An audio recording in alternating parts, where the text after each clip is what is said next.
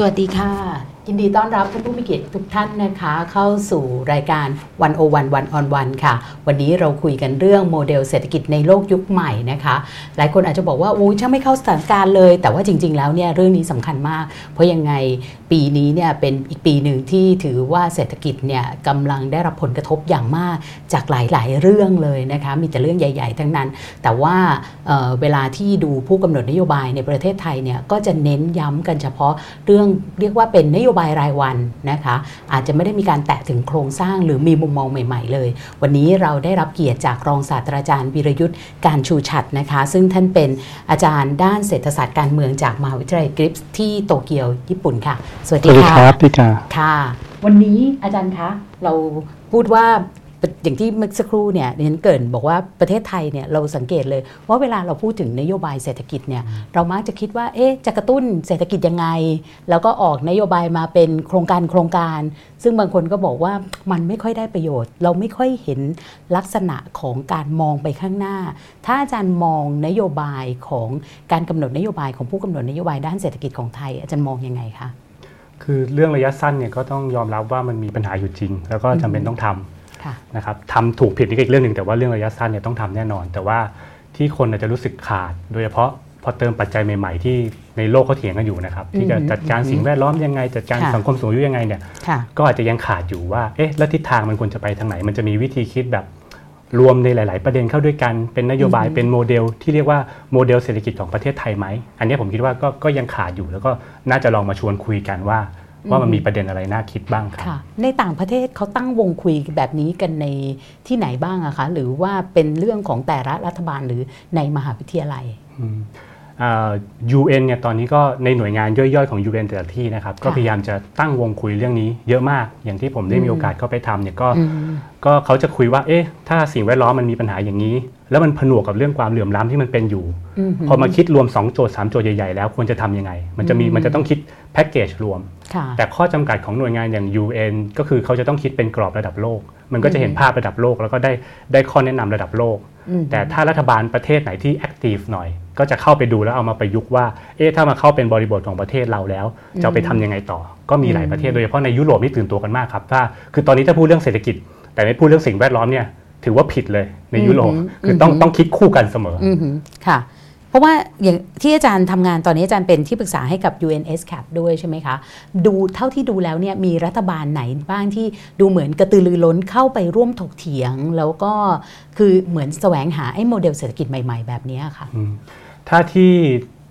คืบหน้าไปไกลมากก็จะเป็นทางฝั่งยุโรปนะครับโดยเฉพาะฝั่งสแกนดิเนเวียอืมจะตื่นตัวกันมากว่า จะปรับตัวปรับเทคโนโลยียังไง ให้มันทัน คือรับมือกับสิ่งแวดล้อมด้วยอืมรับมือกับสังคมสูงวัยด้วย แล้วก็ให้เศรษฐกิจมันยังเดินหน้าไปได้ด้วยเนี่ยอืมที่ที่ประเทศอย่างสวีเดนอย่างเดนมาร์กนี่จะตื่นตัวกันมาก ถ้าในยุโรปก็จะเป็นอย่างเยอรมนีก็จะอืมพยายามรวมประชาคมยุโรปเข้ามาคุยกันว่าจะ จะร่วมมือกันยังไงให้มันไปสู่ทางนั้นได้อืมแต่ในเอเชียก็จะมีอย่างจีนนี่ก็แอคทีฟมากนะครับ จีนนี่ก็พยายามจะเข้าไปมีส่วนร่วมกับองค์กรระหว่างประเทศต่างอืมๆในการร่วมกำหนดนโยบายหรือเอาของตัวเองมาเสนอให้ให้โลกดูว่าเฮ้ยที่จีนทำสำเร็จเรื่องนั้นเรื่องนี้เนี่ย สามารถให้ประเทศอื่นเอาไปใช้ได้เขาก็ active มากใช่ทีเดียวเพราะอย่าง Made in China 2025 เนี่ยก็ชัดเจนว่าเขาบอกว่าจะต้องมีเรื่องสิ่งแวดล้อมสำคัญมาก ๆ เลย แต่อันนี้ตอนนี้ก็ไม่รู้ว่าเองจะได้ 2025 หรือเปล่านะคะนั่นก็เป็นอีกปัจจัยหนึ่ง แต่ว่าแล้วอย่างญี่ปุ่นหรือสหรัฐอเมริกาล่ะคะ มุมมองนี้อาจารย์เห็นไหมคะ กับความกระตือรือร้นในการหาโมเดลเศรษฐกิจใหม่ครับ สหรัฐนี่อาจจะเป็นเรื่องตัวผู้นำเลย เพราะว่าประชาคมโลกก็พยายามจะกดดันอืมให้ให้รับอืมปากเรื่องการจัดการสิ่งแวดล้อมเรื่องอะไรก็ท่าทางจะยากในรัฐบาลอืมรัฐบาลนี้นะๆครับค่ะส่วนญี่ปุ่นเนี่ยก็พยายามจะผลักดันคือญี่ปุ่นนี่แก้ปัญหาภายในประเทศตัวเอง พอสมควรที่ที่มีปัญหาเยอะ แต่ว่าก็พยายามจะผลักดันส่งออกแนวคิดต่างๆ แต่เขาจะมุ่งไปทางประเทศอย่างแอฟริกาทำให้เราไม่ค่อยเห็นนะครับ อย่างอย่างมหาวิทยาลัยที่ผมอยู่เนี่ยก็พยายามรับนักศึกษาหรือมี policy forum ร่วมกับประเทศจากแอฟริกาอืมมากขึ้นเรื่อยอืมๆแล้วประเทศแอฟริกาก็สนใจทำให้เราอาจจะเห็นบทบาทของญี่ปุ่นลดลงในภูมิภาคนี้ แต่เขาไปเติบโตในประเทศอื่นสูงเหมือนกัน เขาก็ไปแข่งกับจีนในในภูมิภาคอย่างแอฟริกามากขึ้นครับอืมแต่เพราะว่านั่นมันเป็นนโยบายเรื่องนโยบายเอ่อความสัมพันธ์ระหว่างประเทศด้วยหรือเปล่าคะด้วยและเศรษฐกิจด้วย เพราะญี่ปุ่นเองนี่ก็จะมีความอยากส่งออกแนวคิดเศรษฐกิจของตัวเอง ที่ค่ะแข่งกับประเทศตะวันตกอะไรอย่างเงี้ยครับอืมดังนั้นอย่างพอเขาไปแอฟริกาเขาก็ไปส่งเสริมเรื่องไคเซนนะอืมเรื่องการพัฒนาอุตสาหกรรมอะไรเงี้ยอืมที่เขาเคยทำกับเอเชียตะวันออกเฉียงใต้มาก่อนเฉียงใต้ครับแต่พอตอนนี้พอเอเชียตะวันออกเฉียงใต้มันเริ่มเป็นประเทศรายได้ปานกลางละเขาก็ย้ายไปสนใจแอฟริกามากขึ้นครับอืมค่ะอาจารย์คะช่วง 2-3 ทศวรรษที่ผ่านมาเนี่ยคือโมเดลเศรษฐกิจในโลกเนี่ยมันไม่ค่อยมีอะไรหลุดออกจากเสรีนิยมใหม่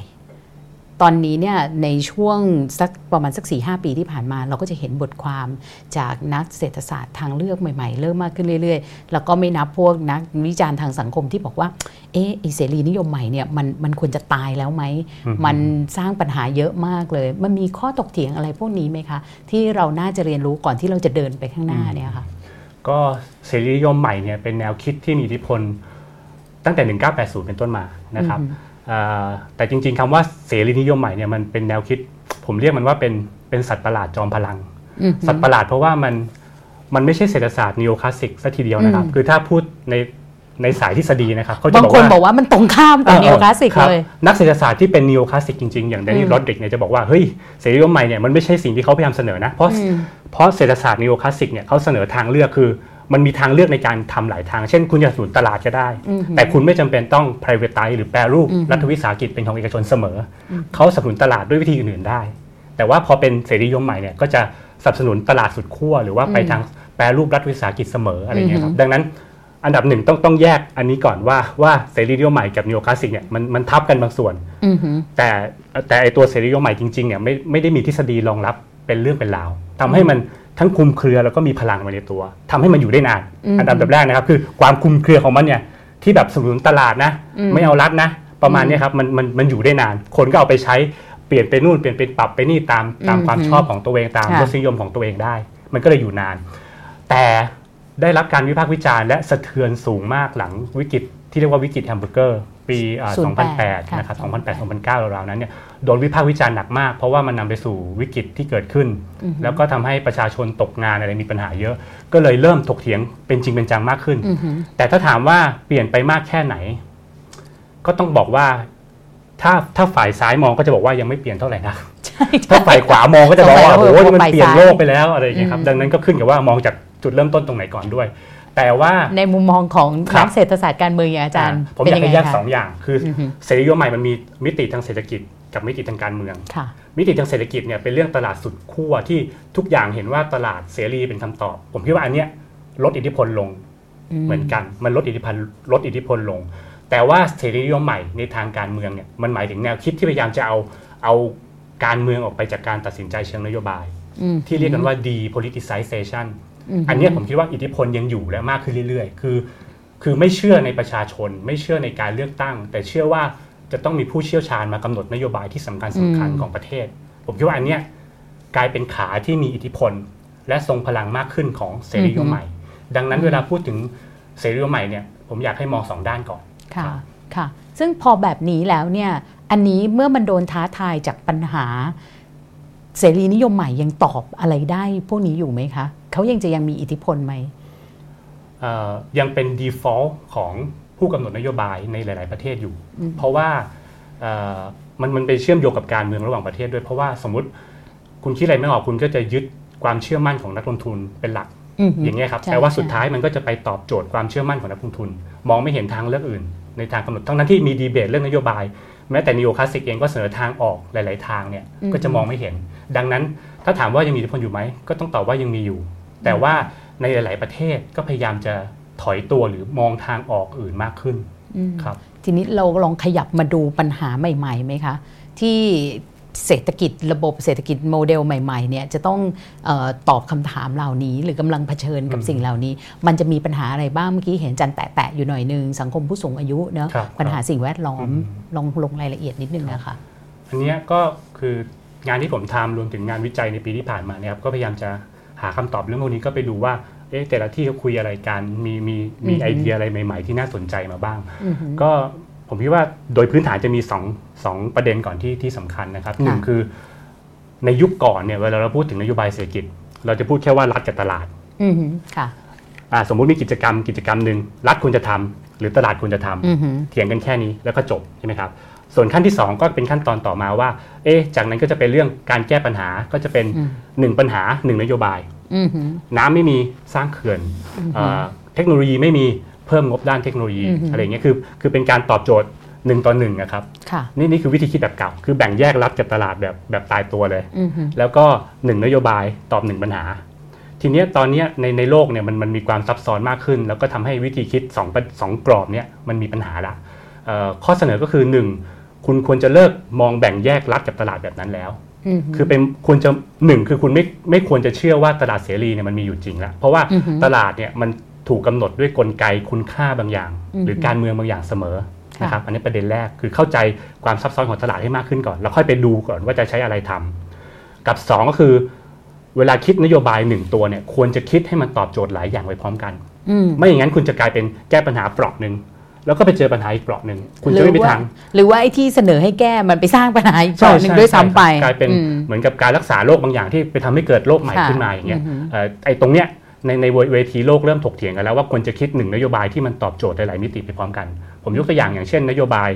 เอ่อแก้ปัญหาผูกขาด หรือ anti trust policy เนี่ยนะครับค่ะถ้าคิดแบบพื้นฐานดั้งเดิมก็คือคิดแค่ว่าจะปกป้องฐานคิดเดิมมันคือ เราจะปกป้องผู้บริโภคยังไงอืมใช่ไหมพอมีการผูกขาด ผู้บริโภคอย่างเราก็ต้องซื้อของราคาแพงขึ้นค่ะฐานคิดเดิมมันมีแค่นี้ คือว่าปกป้องผู้บริโภคนะอืมคุณไม่ควรมีการผูกขาดจบใช่ไหมครับ แต่โลกยุคใหม่เนี่ยเอ่อเขาประเมินไปแล้วว่านโยบายแก้ผูกขาดถ้าทำดีๆเนี่ยมันตอบโจทย์หลายมิติได้พร้อมกันอือหือมันเป็นตอบโจทย์เรื่องการแข่งขันในตลาดได้อืมมันเป็นกระตุ้นให้ผู้ประกอบการรายเล็กเนี่ยสามารถลืมตาอ้าปากขึ้นมา แล้วก็แข่งขันทางนวัตกรรม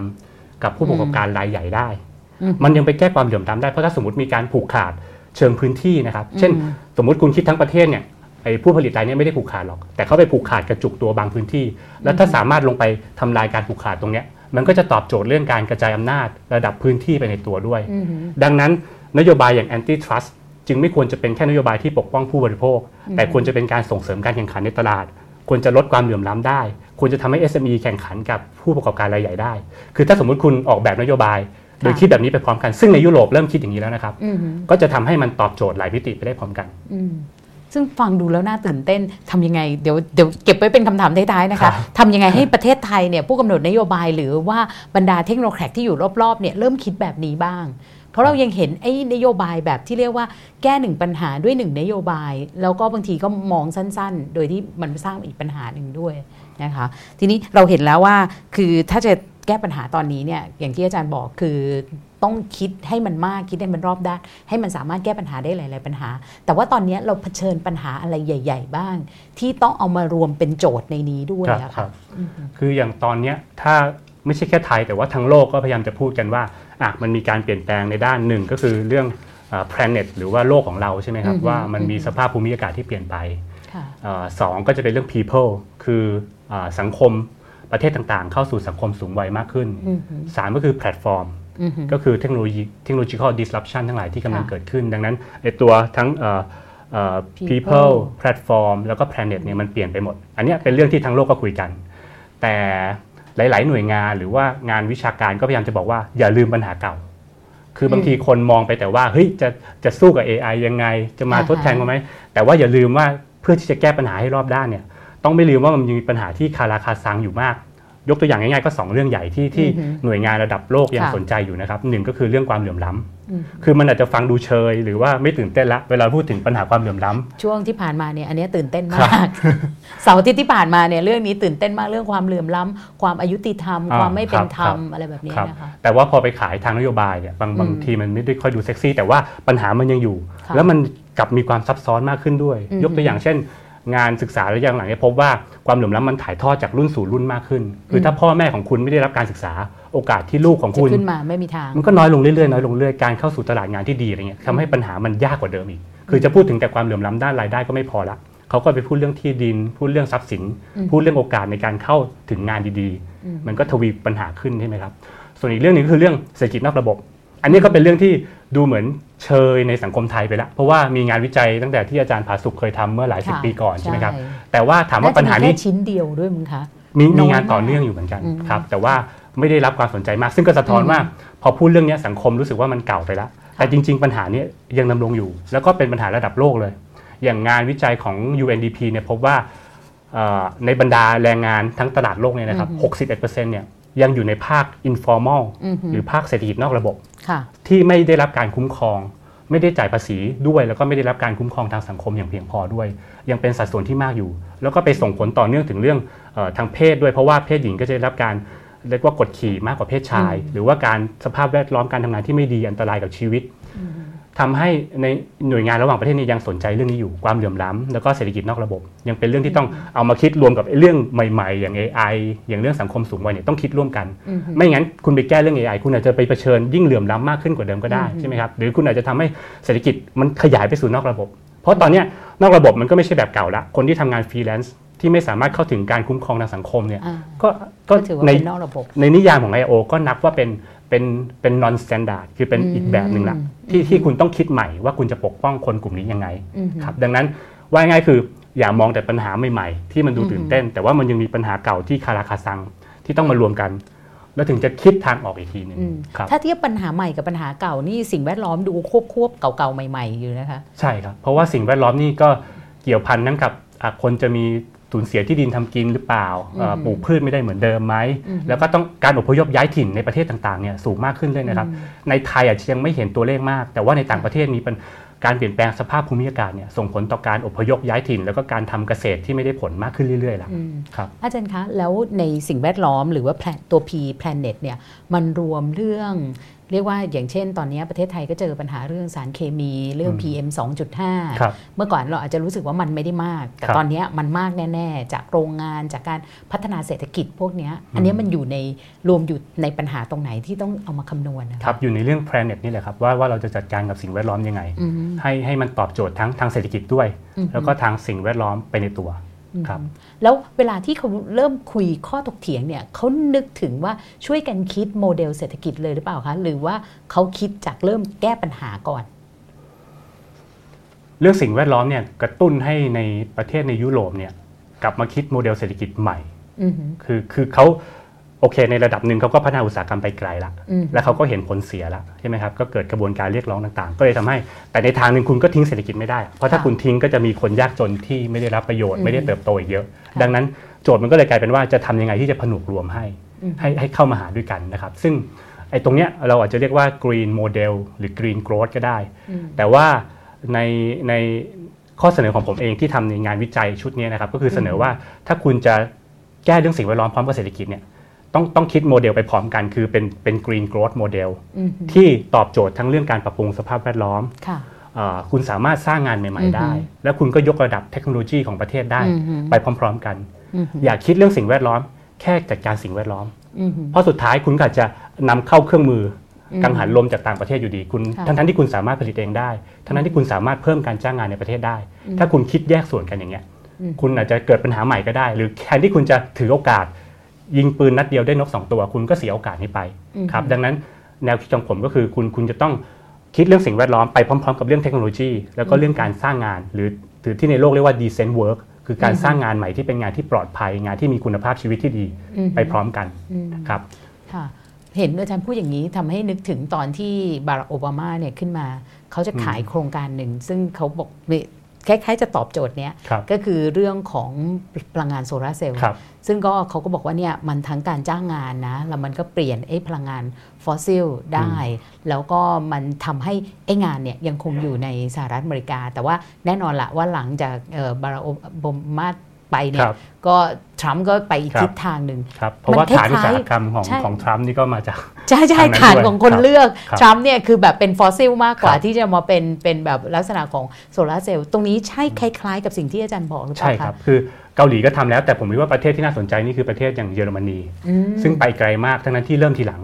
เยอรมนีเริ่มเริ่มเรื่องพลังงานสะอาดเนี่ยทีหลังหลังจากประเทศในสแกนดิเนเวียอย่างเดนมาร์กด้วยซ้ำค่ะแต่พอเริ่มแล้วเริ่มจริงจังมาก แล้วเขาก็มีธนาคาร เพื่อการพัฒนาที่เป็นของรัฐนะครับ ชื่อว่าอืม KFW เนี่ยเอ่ออมหันมากำหนดเป้าหมายนี้ชัดเจนที่จะสนับสนุนอุตสาหกรรมในประเทศ จากฟอสซิลให้ไปสู่พลังงานสะอาด โดยเฉพาะพวกพลังงานลม พลังงานน้ำอะไรอย่างเงี้ยนะครับอืมแล้วก็เริ่มต้นจากการให้เงินอุดหนุนส่งเสริมเทคโนโลยี แล้วพอผ่านไป 10 ปีเนี่ยก็สามารถกลายเป็นบริษัทระดับโลกที่ไปส่งออกเทคโนโลยีได้อืมว่าง่ายๆคือไม่ได้คิดแค่เรื่องสิ่งแวดล้อมอะแต่คิดค่ะว่าจะทำยังไงให้เทคโนโลยีมันใหม่ แล้วก็ทำให้ส่งเสริมอุตสาหกรรมไปพร้อมๆกัน กลายเป็นอุตสาหกรรมพลังงานสะอาดไปในตัวครับแล้วก็มีแหล่งเงินทุนที่ชัดเจน แล้วมันเพิ่มการจ้างงานด้วยหรือเปล่าเพิ่มการจ้างงานด้วยครับ เพราะว่าคืออันเนี้ยมีคนมีมีงานศึกษาอยู่พอสมควรว่า ถ้าคุณยอมตัด 1%หรือ 2%ของ GDP นะครับจากที่เคยไปหนุนพลังงานฟอสซิลนะแล้วคุณเอามาย้ายคือคุณจะสูญเสียงานส่วนหนึ่งแน่นอน งานที่เกี่ยวกับน้ำมันก๊าซธรรมชาติงานขนส่งอะไรพวกนี้คุณจะเสียไปใช่ไหมครับแต่ถ้าคุณออกแบบดีๆ ไอ้ 1% หรือ2%ของ GDP เนี่ยคุณเอาไปสร้างพลังงานสะอาด คุณก็จะเกิดงานใหม่เหมือนกัน งานติดโซลาเซลล์ล่ะงานทำแน่นอนว่าคุณต้องไม่คิดว่าคุณจะนำเข้าทุกอย่างถูกไหมครับคุณต้องคิดว่าคุณมีความสามารถในการทำในประเทศด้วย แต่คุณจะทำยังไง อันนี้ถ้าคุณทำได้คุณจะส่งเสริมการจ้างงานในประเทศทำให้บวกลบสารตะแล้วเนี่ยออกมาเป็นบวก คือสุดท้ายงานจะเกิดขึ้นมากกว่าที่งานที่เสียไป อันนี้เยอรมนีกับประเทศในยุโรปหลายประเทศทำสำเร็จ แต่ว่ามันเป็นเพราะว่าเขามี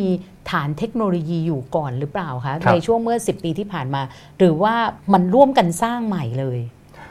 ถึงมันถึงแบบเดินหน้าได้เร็วขนาดนี้เนี่ยเพราะมันจะมีทั้งบริษัทมันจะมีทั้งบริษัทอย่างซีเมนที่ที่เริ่มจากฐานอุตสาหกรรมอื่น แล้วได้รับการส่งเสริมในพลังงานสะอาด แล้วก็กลายเป็นผู้นำแต่ว่ามันก็มีบริษัทที่เริ่มต้นใหม่ ๆ เหมือนกัน แต่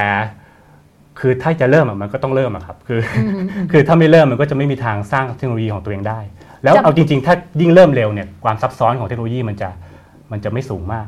หรือถ้าคุณเริ่มช้าเอาจริง ๆ มันก็คุณสามารถก้าวข้ามเทคโนโลยีบางอย่างอย่างในในสายเรื่อง R&D เขาจะคุยกันว่ามันมี path skipping บางอย่าง ที่สมมุติคุณเป็นบริษัทเริ่มต้น คุณต้องทดลองลองผิดลองถูกนู่นนี่นั่นใช่ไหมครับ แล้วคุณออกมาเป็นเทคโนโลยีใหม่ ประเทศที่มาทีหลังเนี่ยไม่ใช่เสียเปรียบทั้งหมด คุณสามารถเลือกได้ว่าคุณจะก้าวข้ามไปจุดอื่นไหม ถ้าคุณเลือกและวางแผนได้ดี คุณก็จะก้าว bypass ข้ามไปได้เลย อันนี้ก็เป็นโอกาสเหมือนกัน คือนึกถึงตอนที่แองเจล่าเมอร์เคิลเขาประกาศนโยบายว่าจะยกเลิกโรงงานนิวเคลียร์โรงงานไฟฟ้านิวเคลียร์นะคะตอนนั้นน่าจะน่าจะก่อนก่อนฟุกุชิมะไดจิอีกที่ที่เกิดปัญหาเมื่อเจ็ดแปดปีที่แล้วเนี่ย ตอนนั้นคนยังไม่ค่อยเชื่อ เพราะโอ้โหเยอรมนีนี่เป็นประเทศที่เรียกว่าเสพติดเสพติดฟอสซิลมากกว่าที่อื่นๆน่ะในยุโรปนะคะ ฉะนั้นเขาก็เข้าใจว่ายังนำเข้าสุดที่อยู่นะครับ ถ้าจำไม่ผิด แต่ว่าแน่นอนว่ามีมีมีแนวทางในการปรับลดลงเรื่อยๆครับค่ะ แล้วในยุโรปเนี่ยที่อาจารย์บอกว่ามีความน่าตื่นเต้นนอกเหนือจากเยอรมนีมีที่ไหนอีกอะคะที่ถ้าพูดถึงเรื่องแก้ปัญหาเอา green green เป็น green growth ก่อนเลยเนี่ยก็สแกนดิเนเวียนี่ก็ตื่นตัวเรื่องนี้มากนะครับ อย่างที่ activist หลายคนนะครับก็ก็ก็มาจากสแกนดิเนเวียก็หรือบางที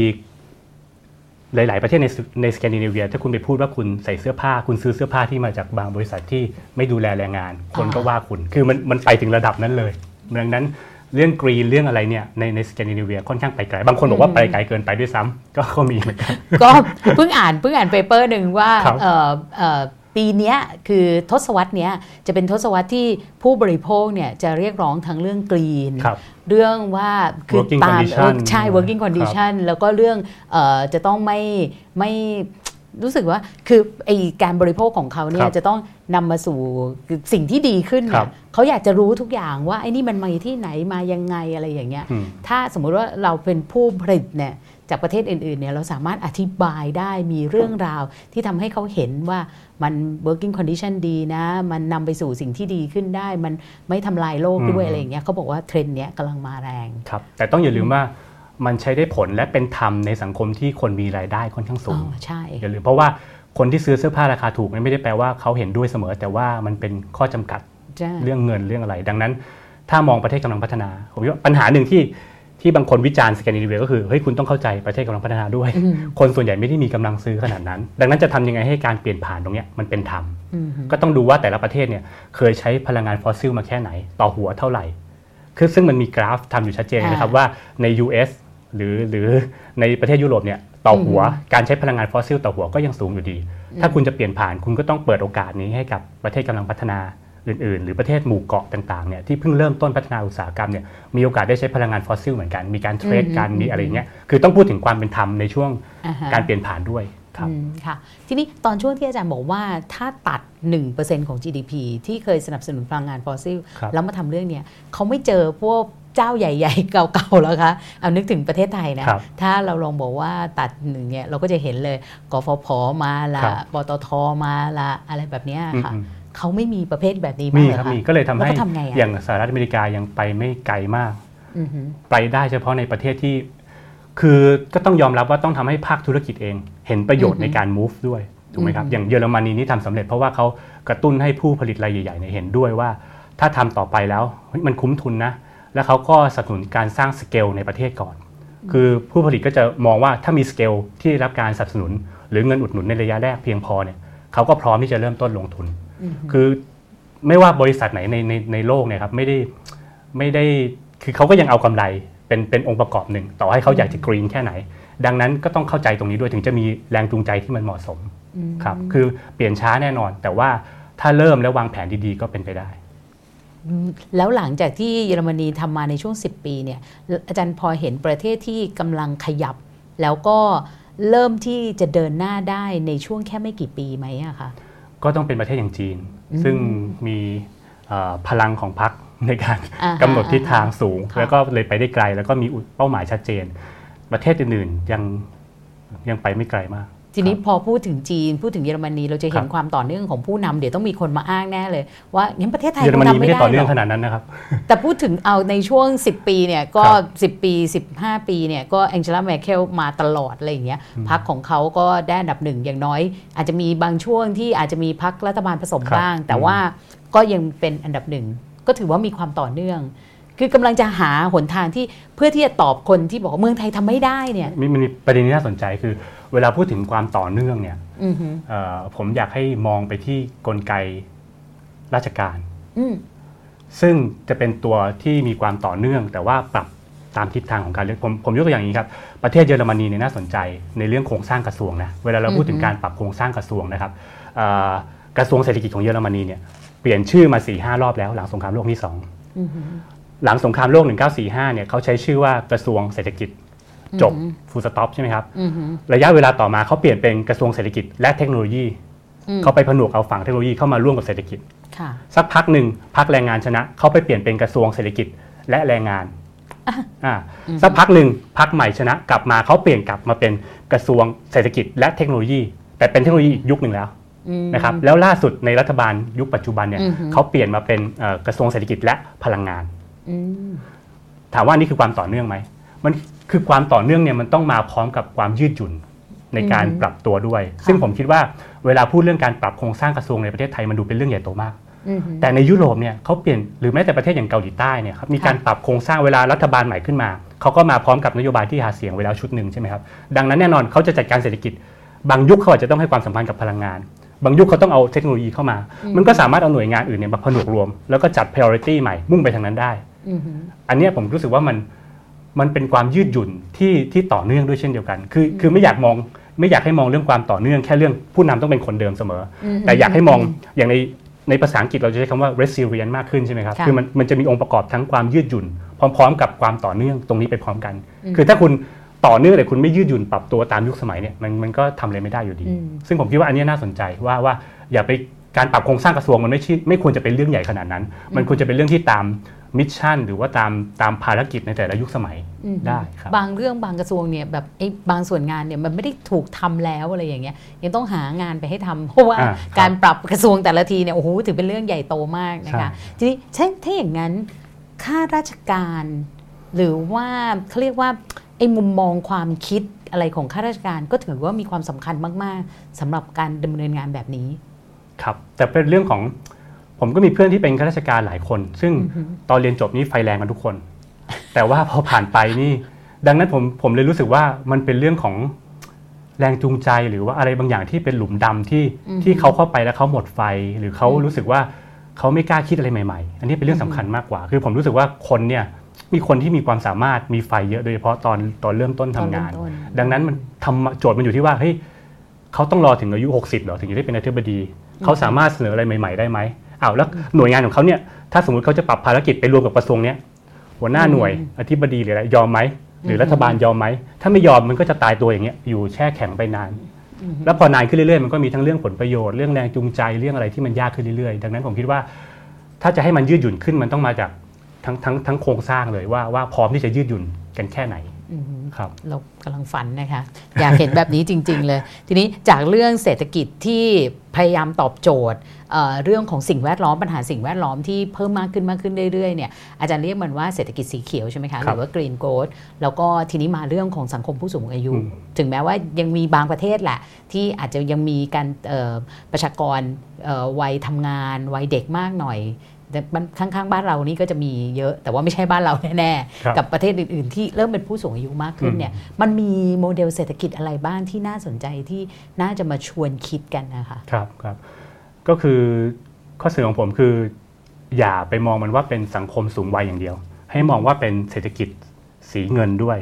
คือมันจะมีศัพท์คำว่า silver economy silver เหมือนกับคนที่อายุมากขึ้นแล้วผมสีผมขาวขาว หรือผมสีอืมดอกเหลาใช่ไหมครับสีเงินอ่าฮะที่เขาเรียกกันอืมไทยจะเรียกสีดอกเหลา เอ่อเขาเรียกกันว่าในเริ่มมีข้อตกเถียงเนี่ยว่าให้มองมันเป็น silver economy ดูคือสวยเลยนะ ดูมีคุณค่ามากขึ้นช่างคิดแล้วเวลาออกแบบนโยบาย Silver Economy เนี่ยให้คิดพร้อมกันว่า 1. คือคุณจะจ้างงานที่เป็นงานดูแลผู้สูงอายุมากขึ้นอืมพร้อมๆ กับการคิดถึงโอกาสของตลาดใหม่ ของผลิตภัณฑ์ใหม่อืมแล้วก็พร้อมๆ กับการสร้างเทคโนโลยีอืมชุดใหม่ ๆ ไปพร้อมกันด้วยคล้ายๆ กับเรื่องกรีนนะครับคืออมแทนที่จะมองเป็นสิ่งแวดล้อมเรื่องสังคมสูงวัยก็เหมือนกัน ถ้าคุณมองแค่ คนแก่มากขึ้นไม่มีกำลังแรงงานสุดท้ายมันก็จบแล้วมันจะมองแค่เป็นภาระที่ต้องดูแลอืมทั้งๆที่คนกลุ่มนี้คือคนที่สร้างชาติมานะ คือพ่อแม่คุณนี่แหละ แล้วก็ถึงจุดหนึ่งก็จะเป็นตัวคุณเองด้วยเช่นกันดังนั้น แต่ถ้าเรามองให้กว้างขึ้นเนี่ยจริง ๆ มันมีมาพร้อมกับโอกาสใหม่ๆ ทางเศรษฐกิจเหมือนกันดังนั้นเอ่อจึงมีข้อเสนอว่าควรจะเรียกมันว่าอย่างในยุโรปก็เริ่มเรียกแล้วว่าเป็น silver economy เป็นเศรษฐกิจสีเงินหรือสีดอกเหลาเนี่ยนะครับเอ่อผมยกตัวอย่างง่าย ๆ ว่า คนผู้สูงอายุเนี่ยไม่ใช่แค่ต้องการแค่บริการสาธารณสุขเท่านั้น แต่ว่าที่อยู่อาศัยเนี่ยถึงจุดหนึ่งคุณอายุเกิน 65 คุณอายุเกิน 70 คุณก็ต้องการที่อยู่อาศัยที่มันสะดวกสบายอีกแบบหนึ่งอืมนะครับตรงนี้ก็เป็นกำลังอ่าความต้องการใหม่ในตลาดเหมือนกันอืมการขนส่งล่ะการขนส่งแบบไหนที่เหมาะกับเอ่อผู้สูงอายุเนี่ยก็ต้องเปลี่ยนไปเหมือนกันถ้าถ้าสมมติอีก 10 กว่าปีเนี่ยสังคมไทยจะ1ใน3เนี่ยจะเป็นค่ะผู้สูงอายุเกิน 60-65เนี่ยนะครับอืมการขนส่งจะต้องปรับไปไหมอืม และอย่าลืมว่าคนสูงอายุก็ไม่ได้แปลว่ายังไม่สนใจเรื่องเครื่องสำอางเรื่องแฟชั่นใช่ในในยุโรปในญี่ปุ่นเนี่ยเริ่มมีแฟชั่นเอ่อหรือว่าเครื่องสำอางสำหรับผู้สูงวัยอืมนะครับมีมีสถานที่เต้นรำเอ่อสนามกีฬาสำหรับผู้สูงวัย โดยเฉพาะเช่นเดียวกันอืมและที่สำคัญก็คือเทคโนโลยีมันก็มาพร้อมกับเทคโนโลยีใหม่ ๆ ด้วยที่ทั้งเป็นหุ่นยนต์ ที่เข้าไปดูแลอืมหรือว่าบ้านแบบไหนที่จะมีเทคโนโลยีที่เหมาะสมอืมดังนั้นทั้งหมดเนี้มันเป็นหรือแม้แต่เป็นแบโอบกาสการท่องเที่ยวใช่การท่องเที่ยวสำหรับผู้สูงวัยครับอะไรครับอย่างเงี้ยนะคะหรือว่าแบบโรงหนังที่ผู้สูงวัยสามารถไปได้อืมศูนย์ศิลปะวัฒนธรรมอะไรครับแบบเนี้ยอืมคือครอบคลุมทุกมิติเลย ตั้งแต่ศิลปะวัฒนธรรม การใช้ชีวิตภาคอือฮึสังคม ภาคส่วนตัวอะไรเงี้ยนะครับ คือมันเป็นคืออย่าก็ไม่อยากใช้คำว่าเป็นอุปสงค์ซะทีเดียว อยากจะอยากจะบอกว่ามัน พอคนเราแก่ตัวมากขึ้นเราก็อยากจะให้อะไรที่มันเหมาะสมกับเราเหมาะสมกับสภาพร่างกายอือฮึอย่างเงี้ยดังนั้นมันก็แต่ว่าในทางเศรษฐกิจมันก็คือโอกาสที่ถ้าคุณคิดหรือออกแบบไปพร้อมกันด้วยเนี่ยมันก็จะยิ่งลดภาระปัญหา แล้วก็เพิ่มโอกาสตลาดใหม่ๆทำให้เศรษฐกิจมันหมุนเวียนได้ดีขึ้นอืมผมยกตัวอย่างเมืองเมืองอากิตะอืมอ่าจังหวัดอากิตะที่ญี่ปุ่นเนี่ยน่าสนใจมากค่ะเป็นจังหวัดที่เป็นต้นแบบเรื่องเรื่องนี้เลย เพราะว่าอายุเฉลี่ยของประชากรอายุเฉลี่ยนะครับ ให้พี่กาทายว่าคนอากิตะอายุเฉลี่ยเท่าไหร่ ถ้าพี่กาทายเหรอคะ78อาจจะเยอะอาจจะเยอะเจ็ดเยอะไปเหรอคะเฉลี่ยพี่กานะเพเคราะยว่าไปเมืองหนึ่งหมู่ยังไงบ้านหเขานึ่ก็งต้องเนี่ยมีเด็กๆด้วยนะครับหมู่บ้านหนึ่งเนี่ยแบบว่าแก่ทั้งหมู่บ้านอันนั้นจะเป็นแต่หว่มู่บ้านอันนี้อันนี้ระดับจังหวัดก็จะเฉลี่ยประมาณ 53 ปีอ๋อซึ่งสูงมากสูงมากอืมต้นๆของโลกในระดับความเป็นจังหวัดนะครับอ่าฮแล้วก็แต่ประชากรอายุเกิน 65 เนี่ยเกิน1ใน3โอ้นะครับเรียกว่าทุกประเทศในแทบทุกประเทศในโลกเนี่ยอีก 10 20 ปี จะกลายเป็นเมืองอากิหตะน้านี่แหตาละแบบนี้ครับอ่าฮะเมืองอากิตะนี่ก็ เป็นเหมือนกับเป็นที่ทดลองใหม่ว่าเฮ้ยมันจะเกิดอะไรขึ้นเมื่อสังคมมันเปลี่ยนผ่านไปอือฮึไปสู่จุดนั้นใช่ไหมครับ ซึ่งก็มีข้อค้นพบที่น่าสนใจเช่นหนึ่งเศรษฐกิจนอกระบบมันขยายตัว เพราะอะไรเพราะว่าผู้สูงอายุเนี่ยได้รับเงินเบี้ยเลี้ยงบำนาญอะไรเงี้ยอ่าฮะมันไม่พอเขาก็เก็บผักปลูกผักแล้วก็ออกไปขาย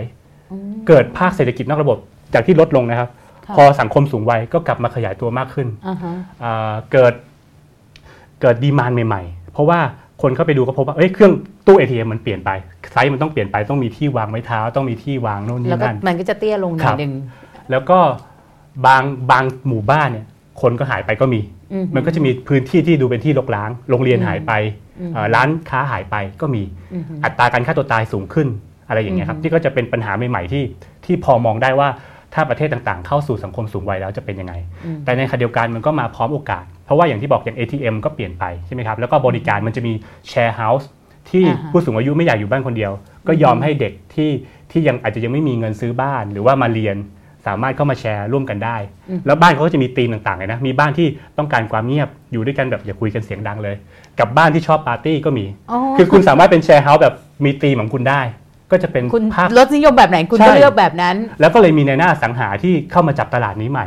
อ๋อกลายเป็นบริษัทที่ดูแลบ้านของผู้สูงวัยอือหือไปด้วยในตัวนะครับ รวมถึงเอ่อ หุ่นยนต์ก็มีหุ่นยนต์ในญี่ปุ่นมันจะมีหุ่นยนต์แมวน้ำชื่อพาโรเนี่ยนะครับก็อ่าฮะก็เป็นหุ่นยนต์ที่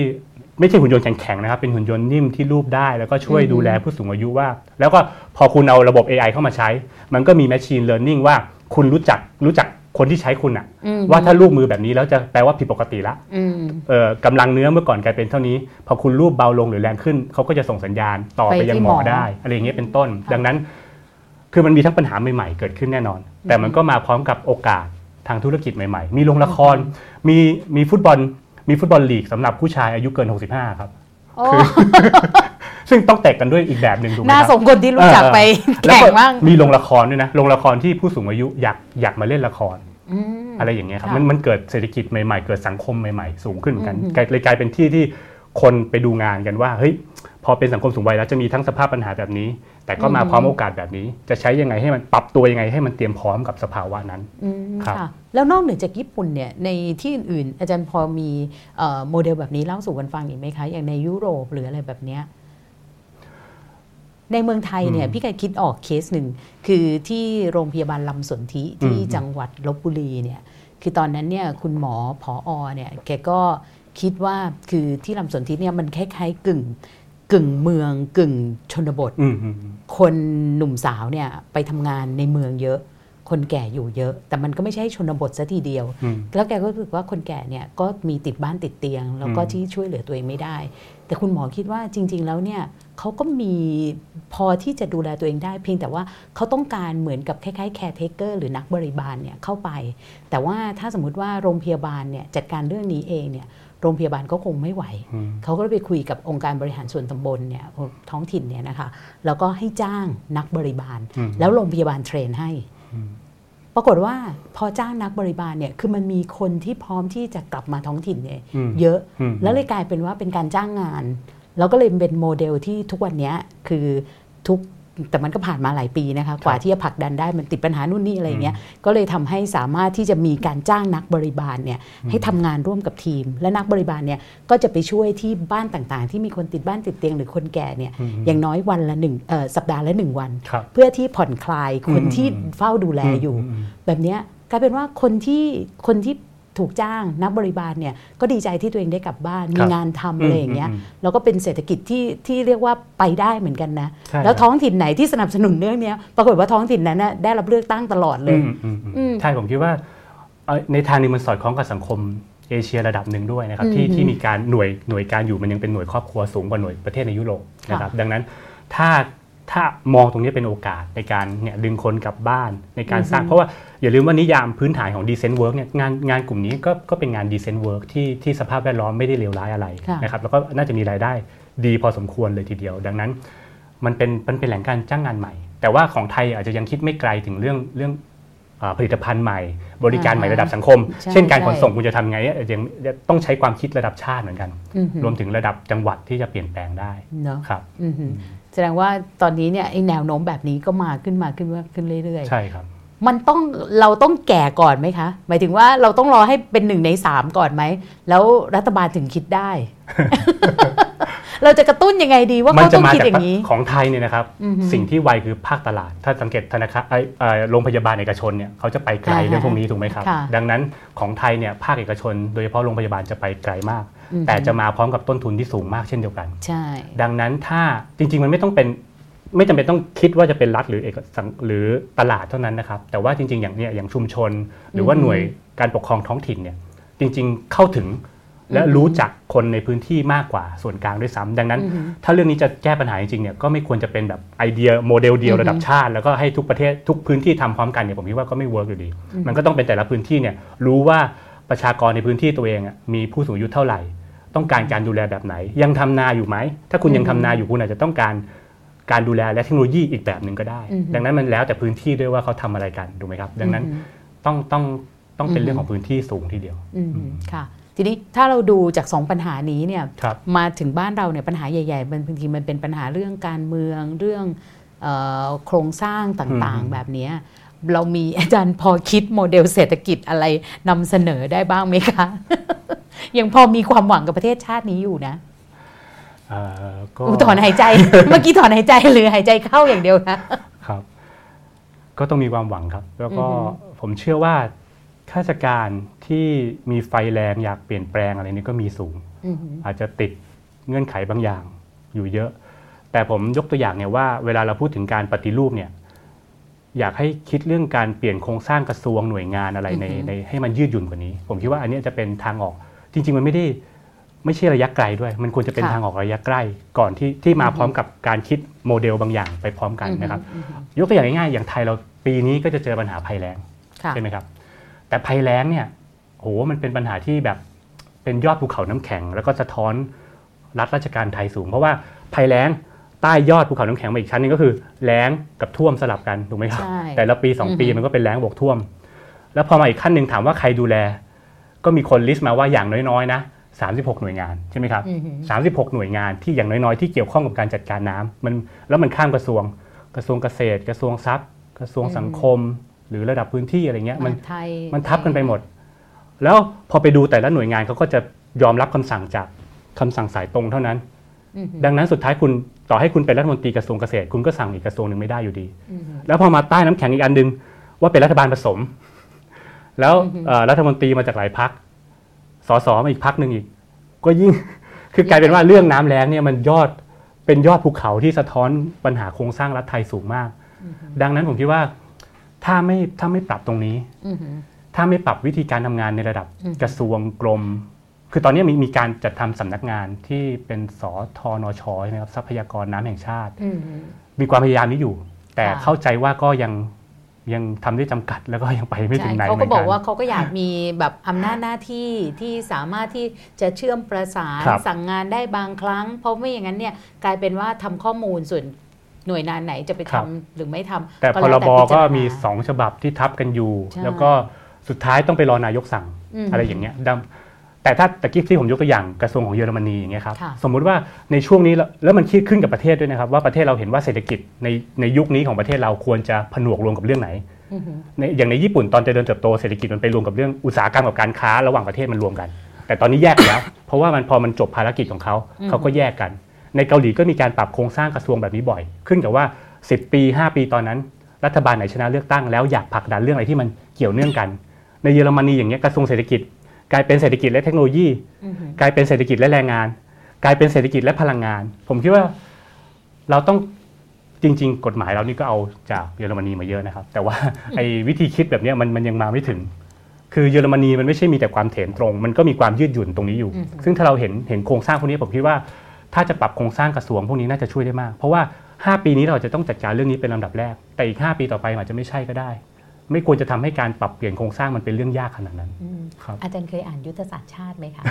อ่านครับ พี่กาถามเบามากเลยครับอาจารย์อ่านแล้วเป็นยังไงบ้างคะถ้าให้มีข้อแนะนำเขาเนี่ยเอาจริงๆเขากำลังปรับนะครับครับเขากำลังปรับ เอาจริง ๆ ถ้ายุทธศาสตร์ชาติที่มองระยะยาวเนี่ยมันควรจะมี แต่ปี2ปีที่ผ่านมาลองดูนะไม่กี่เดือนก็ได้ เรื่องฝุ่นเราจัดการได้ไหมไม่ไม่มีดีในยุพอทธศาสตร์ชาติอืมเลยค่ะ เรื่องไวรัสเนี่ยจริง ๆควรจะมีไม่ได้มีถึงขนาดว่าเป็นไวรัสชนิดนี้ แต่ว่าถ้าเกิดมีโรคระบาดอือหือที่มันทางอากาศได้หรือเกี่ยวกับเรื่องกับการเดินทางทางเครื่องบิน คุณจะอืมเตรียมพร้อมจะมีโปรโตคอลยังไง คุณจะกักคนแค่ไหนอืมคุณจะติดอันเนี้ย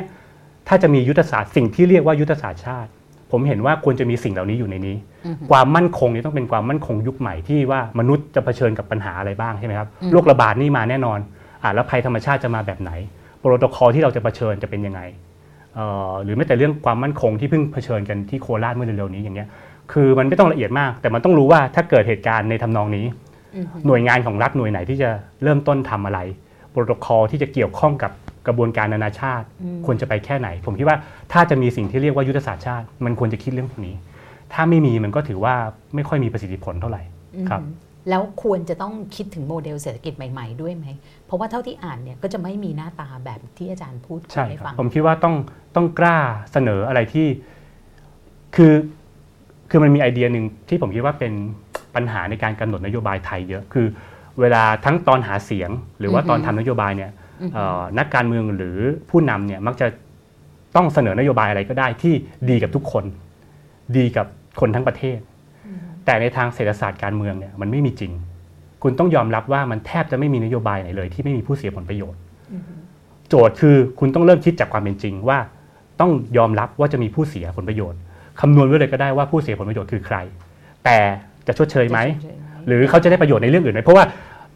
รัฐบาลหนึ่งก็คงทำร้อยนโยบายพันนโยบายอืมใช่ไหมมันก็จะมีนโยบายหนึ่งที่คนได้ผลประโยชน์ คนนั้นเสียไปเสียเรื่องนั้นได้เรื่องนี้ อย่างเช่นถ้าคุณไปลดการผูกขาดเนี่ยคุณก็ต้องจะทำยังไงให้ส่งเสริมเข้าไปตลาดโลก ตลาดภูมิภาคได้มากขึ้นไหมคือมันต้องมีกระบวนการชดเชยกัน อันเนี้ยมันมันมันควรจะเป็น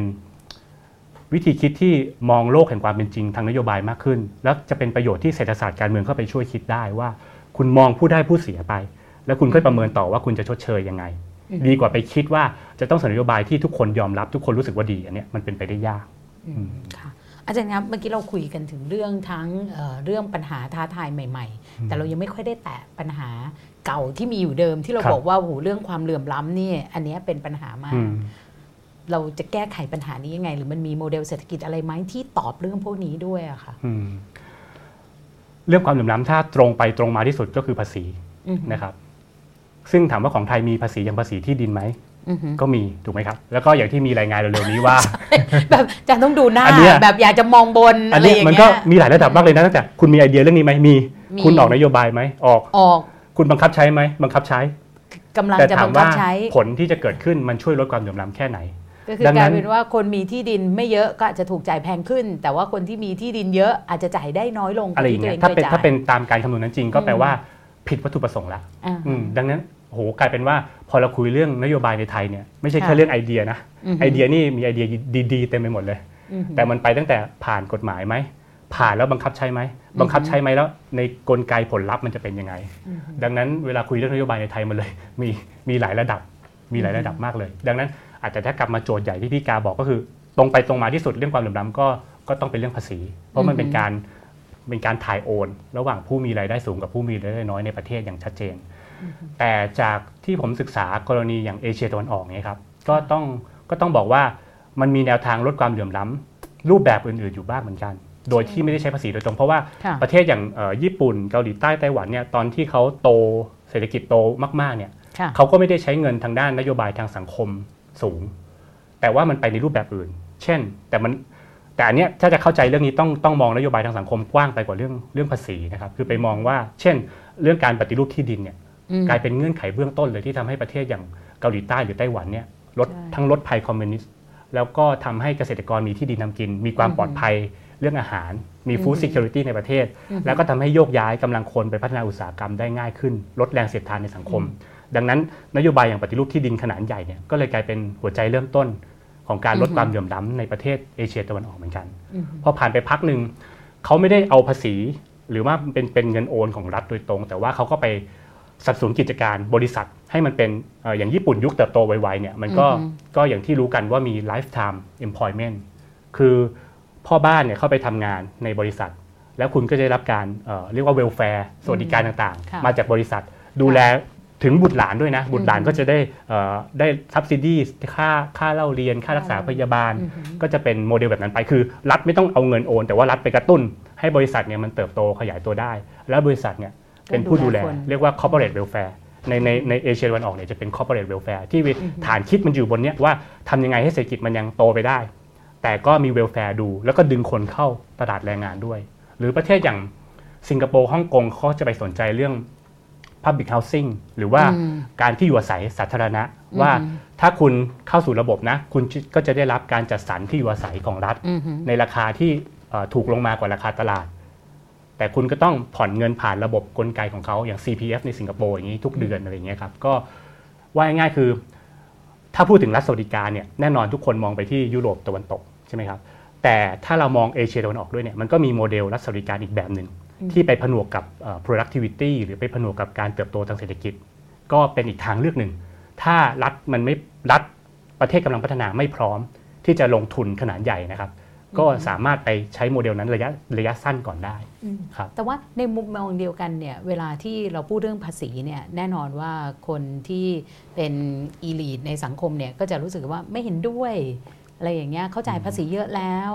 คนยากจนบางทีหรือว่าคนชนชั้นล่างชนชั้นกลางล่างลงมาเนี่ยไม่ได้จ่ายภาษีทั้งที่จริงๆเราก็จ่ายภาษีผ่านแวดเนี่ยนะคะครับค่ะ ตรงเนี้ย มันช่วงที่ประเทศอื่นๆ เขาทำได้และนำไปสู่ไอ้การก้าวข้ามไอ้เอ่อการติดแทรปของประเทศรายได้ระดับกลางเนี่ยเขาคุยกันในสังคมยังไงอะคะถ้าเอเชียตะวันออกเนี่ยก็ต้องก็ต้องยอมรับว่าเรื่องภาษีเนี่ยเขาไปช่วยบริษัทเยอะ แต่ว่าอยู่ภายใต้ข้อตกลงแบบ เรียกว่าไม่เป็นทางการไม่ได้มีรายลักษณ์อักษรอืมแต่เป็นข้อตกลงว่ากิจการขนาดใหญ่เนี่ยจะมีหน้าที่ดูแลกำลังแรงงานของประเทศ มันจะมีลักษณะนี้นะครับ ส่วนถ้าใน ต้นแบบอย่างสแกนดิเนเวียเลย มันก็จะเป็นการตกลงสามฝ่ายนะระหว่างรัฐธุรกิจแล้วก็แรงงานที่มาตกลงร่วมกัน หรือเอ่อคือผมคิดว่าพื้นฐานที่สุดก็คือคนที่เสียภาษีจะต้องรู้สึกว่าตัวเองได้อะไรอืมที่คุ้มค่าถูกไหมครับ หรืออย่างน้อยก็รู้สึกว่าคนรุ่นต่อไปคือ อย่างญี่ปุ่นเนี่ยคนรุ่นที่หลังสงครามโลกก็ก็ทำงานหนัก แล้วตัวเองแทบจะไม่ได้อะไรแต่รู้อืมรู้ว่าลูกหลานตัวเองจะได้ มันเป็นการเหมือนกับ เสียสละข้าม generation เหมือนกันอืมถ้าถ้าถ้ารัฐสามารถทำคือคือเรื่องนี้ยังไงก็ต้องเป็นบทบาทของรัฐว่ารัฐไม่ว่ารัฐ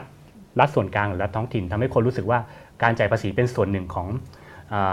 social contract หรือว่าอืมสัญญาประชาคมที่รู้สึกว่ามันได้อะไร ไม่ว่าจะกับตัวเองหรือกับ generation ต่อไปนะผมคิดว่าคนก็จะคนก็จะยอมรับได้มากขึ้น ก็จะเป็นทุกสังคือการต่อต้านภาษีก็มีทุกสังคมแน่นอนอืมแต่ว่า แต่ผมผมยกอย่างอีกตัวอย่างหนึ่งที่น่าสนใจนะครับ อย่างประเทศในญี่ญี่ปุ่นหรือเกาหลีใต้มันจะมีค่ะบางช่วงนะครับ ที่เขารู้สึกว่าเขาไม่อยากสร้างแรงเสียดทานทางสังคมสูงเขาถึงอือฮึขั้นขนาดเอ่อมีการจำกัดการนำเข้าเอ่อสินค้าฟุ่มเฟือยเขารู้สึกว่าถ้าปล่อยให้มีการนำเข้าสินค้าฟุ่มเฟือยเนี่ยนอกจากจะเป็นเรื่องเงินอัตราแลกเปลี่ยนแล้วเนี่ยมันก็ยังเป็นเรื่องของเออทำให้คนในประเทศเนี่ยอือฮึมีฐานะต่างกันมากเกินไป เช่นทำไมคนบางคนได้ขับรถราคาแพงมากทั้งที่คนอือฮึส่วนใหญ่ ยังไม่มีเงินที่จะซื้อค่ะรถด้วยซ้ำ ญี่ปุ่นเกาหลีใต้เนี่ยช่วงเติบโตไวเนี่ยนะครับถึงขนาดมีนโยบายแบบนี้ คือหมายความว่าคุณต้องรู้ว่าสังคมแต่ละสังคมมันมันมีแรงเสียดทานเรื่องอะไร แล้วจะแก้อะไรที่ทำให้ทุกคนรู้สึกว่าเป็นส่วนหนึ่งของสังคมร่วมกันได้อืมคือมีค่ะมีชาตินิยมแบบอ่อนๆอยู่เหมือนกันเป็นชาตินิยมทางเศรษฐกิจนะครับอืมคือคือซึ่งเราต้องค้นหาต้องค้นหาไอ้ลักษคณะรับผแบมบคิดว่าเนี้ยชาตินิยมทางเศรษฐกิจอืมถ้าใช้ให้ถูกทางมันก็จะมีประโยชน์ในอืมเรื่องเรื่องการยกระดับทางเทคโนโลยีได้เหมือนกันอืมครับ ค่ะแต่อาจารย์คะบางทีเนี่ยเราก็เห็นว่าบางประเทศเนี่ยก็พยายามกำหนดนโยบายที่อยากที่จะทำให้แก้ปัญหาเศรษฐกิจหลาย ๆ อย่าง อาจจะคิดถึงเรื่องใหม่ ๆ แต่ว่าบางครั้งก็ถ้าเป็นก่อนหน้านี้ก็อาจจะมี IMF บอกมาบอกว่า เฮ้ย ไม่ได้นะ คุณต้อง deregulation privatization liberalization อะไรแบบเนี้ยโดยเฉพาะก่อนหน้านี้ก็มีแบบคำแนะนำมาเต็มเลย ยิ่งถ้ากู้เนี่ยตายเลยต้องแบบแพ็กเกจแบบนี้แบบเดียวเท่านั้น ไอ้วิธีการแบบเนี้ยตอนนี้มันลดน้อยถอยลงไปไหมคะ มีคิดถึงเรื่องอะไรใหม่ ๆ บ้าง เกี่ยวกับไอ้นโยบายเศรษฐกิจที่นำมาโดยองค์กรระหว่างประเทศองค์กรโลกบาลแบบเนี้ยค่ะอืมเอ่อ IMF ในระยะหลังเนี่ยเริ่มมีเอ่อนักเศรษฐศาสตร์บางส่วนที่ออกมาพูดเรื่องนี้มากขึ้นนะครับ ซึ่งในองค์กรเขาเรียกกันว่าเป็นขบฏด้วยซ้ำนะครับอืมเพราะว่ามีการออกหนังสือพูดว่า นโยบายที่เคยใช้เนี่ยดีมีความผิดพลาด อันเนี้ยมีมีหนังสือเล่มอ่าฮะอ่าฮะหลังๆนี่ที่ออกมาน่าสนใจค่ะเหมือนกัน แต่ว่าก็ยังเป็นส่วนน้อย แต่ก็ต้อง แต่อย่างนโยบาย austerity หรือว่ารัดเข็มขัดและเนี่ยเข็มขัด IMF หรือว่าระดับโลกตอนหลังก็ประมองเห็นปัญหาของมันมากขึ้นนะครับ ถ้าถ้าเราคุยกันเรื่อง austerity เมื่อสัก 10 ปีก่อนอือฮึนี่มันจะเป็นอีกวิธีทุกคนจะรู้สึกว่ามันเป็น default หมดเลยว่า มันเป็นแบบเหมือนคำยังไงพีคุณต้องทำแบบนั้นยังไงต้องทครับำอ่าแต่ตอนนี้ไม่ใช่ละตอนนี้มันเริ่มแบบอืม debatable คือถกเถียงกันได้มากขึ้นละอือฮึดังนั้นอันนี้ถามว่าเขาเปลี่ยนไปไหมก็เปลี่ยน แต่ข้อเรียกอันเนี้ยมันจะต่อเนื่องจากอย่างในงานวิจัยที่ผมทำเนี่ยผมเสนอว่าคุณต้องทั้ง green ใช่ไหม green แล้วก็ silver แล้วก็ต้อง golden อืมโกลเด้นด้วยโกลเด้นนี่หมายความว่า เริ่มมีข้อเรียกร้องว่าโลกาภิวัตน์เนี่ย ก็ดี แต่ว่ามันมีจุดที่เหมาะสมของมัน และในปัจจุบันเนี่ยมันเป็นโลกาภิวัตน์ที่มากเกินไป มันล้นเกินไป เป็นเป็นไฮเปอร์ globalization อืมเพราะว่าอ่ามันมี 2 ยุคนะครับ ถ้ายุคหลังสงครามโลกครั้งที่2เนี่ยเอ่อเรามีระบบเบรตันวูดเรามีแกะอือฮึก่อน WTO เนี่ยเรามีแกะมีแกะนะครับ แล้วภายใต้ระบบเบรตันวูดเนี่ยกับแกะเนี่ยมันมีความยืดหยุ่นสูง ทั้งประเทศร่ำรวย ทั้งประเทศยากจนเนี่ยมีพื้นที่นโยบายอืมที่จะกำหนดที่จะเลือกที่จะอ่ามี ข้อตกลงกับต่างประเทศค่ะหรือว่าปรับข้อตกลงได้อือหือมากกว่าปัจจุบัน คือพอหลัง 1980 เป็นต้นมาเนี่ยไอ้ไอยุค 19 1945 ถึง 1973 76 เนี่ยนะครับค่ะเราเรียกเศรษฐกิจมันโตไวมากอืมมันเป็นภาวะหลังสงครามด้วยนะครับเอ่อเราเรียกกันว่า golden age of capitalism หรือว่ายุคทองของทุนนิยม เพราะว่าไม่ว่าประเทศร่ำรวย หรือประเทศยากจนเนี่ยเติบโตดีหมดเลย แอฟริกาก็เติบโตดีนะครับ มันเพิ่งมาถดถอยลงเมื่อหลัง 1980 ที่ระเบียบโลกเนี่ยมันเริ่มมีความเรียกว่าเอ่อ rigid หรือว่ากำหนดให้ประเทศกำลังพัฒนาเนี่ยต้องเดินตามมากขึ้นอืมพื้นที่ในการกำหนดนโยบายอืมน้อยลงเรื่อยๆค่ะนะครับก็เลยมีข้อเรียกร้องว่าเฮ้ยให้มองย้อนกลับไปซิว่าโลกาภิวัตน์เนี่ยมันก็มันดีแน่นอน แต่มันมีจุดที่เหมาะสมของมัน อย่าไปอืมคิดว่ายิ่งมากยิ่งดี มันมีจุดที่จะต้องให้แต่ละประเทศมีพื้นที่ในการกำหนดนโยบายอืมเหมือนกับในยุคที่เคยเป็นยุคทองของทุนนิยมนะครับ แล้วอย่างคนพูดเรื่องเคนส์กันเยอะอืมเคนส์เนี่ยมักจะถูกใช้โดยเฉพาะในสังคมไทยก็จะพูดถึงแค่การกระตุ้นเศรษฐกิจ แต่จริง ๆ เคนส์เนี่ย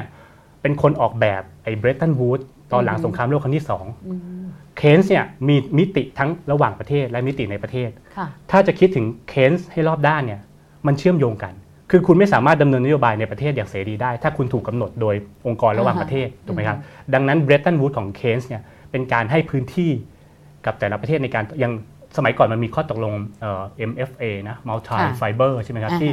ที่ยุคหนึ่งที่ประเทศกำลังพัฒนาเนี่ยเริ่มส่งออกธุรกิจอือฮึอุตสาหกรรมเสื้อผ้า แล้วทำให้คนในอเมริกาในยุโรปเริ่มตกงาน เขาก็มาตั้งโต๊ะกัน แล้วก็จำกัดโควต้าอืมซึ่งตอนนั้นก็ถือได้ว่า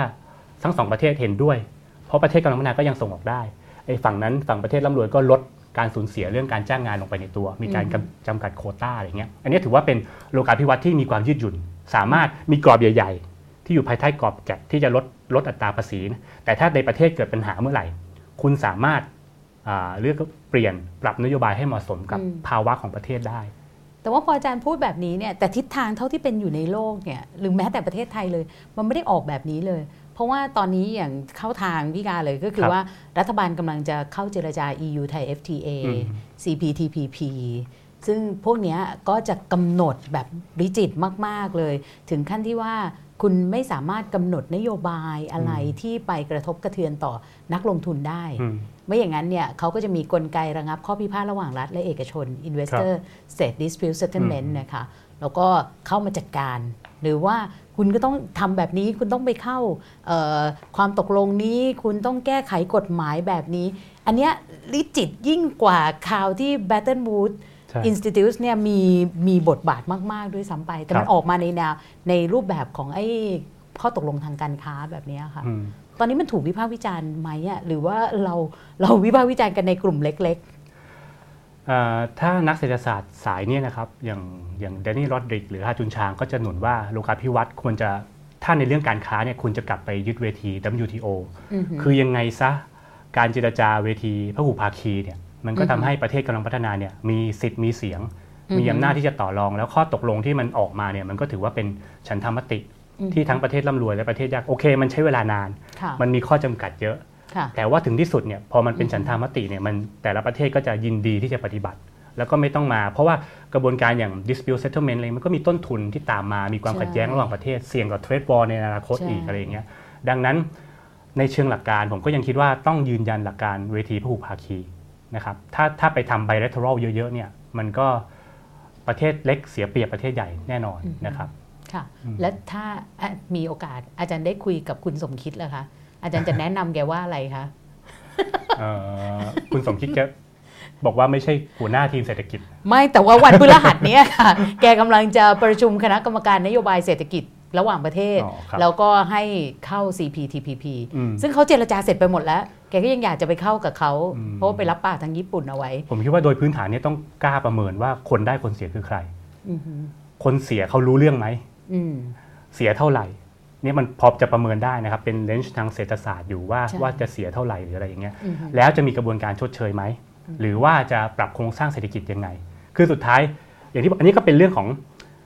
หนึ่งนโยบายหนึ่งปัญหาเหมือนกันนะครับ คือคุณเห็นว่าเฮ้ยการค้ามันติดขัดใช่ชะงักงาน คุณก็อะส่งออกไม่ได้งั้นไปทางนี้แล้วกันค่ะแต่ว่ามันไม่ได้มองมิติอื่นว่าอ้าวแล้วทำแล้วความเหลื่อมล้ำที่คุณบอกว่าเป็นเรื่องใหญ่ล่ะ แล้วความมั่นคงระดับประชาชนล่ะ เรื่องสวัสดิการล่ะ มันตอบโจทย์หรือมันไปมีผลด้านอื่นไหมผมคิดว่าถ้ายังคิดแบบหนึ่งปัญหาแล้วแล้วหนึ่งทางออกอยู่ ผมคิดว่าก็ก็จะเกิดปัญหาด้านอื่นตามมาแน่นอนอืมครับค่ะแหมอยากให้ท่านได้ฟังจริง ๆ นะคะ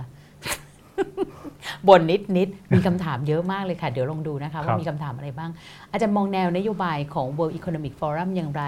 เพราะมีหลายคำเขาก็ใช้คล้ายๆ กับที่อาจารย์ใช้ ไม่ว่าจะเป็น resilience หรือว่า smart globalization นะคะครับเอ่อ World Economic Forum เนี่ยมีมีหลายแนวคิดที่แล้วก็มีกลุ่มศึกษาย่อยที่น่าสนใจหลายเรื่องนะครับ อย่างเรื่อง AI เรื่องอะไรเงี้ยเขาก็มีกลุ่มที่ทำค่อนข้างดี เพราะว่ามีทรัพยากรเยอะแล้วก็คนยินดีเข้าร่วม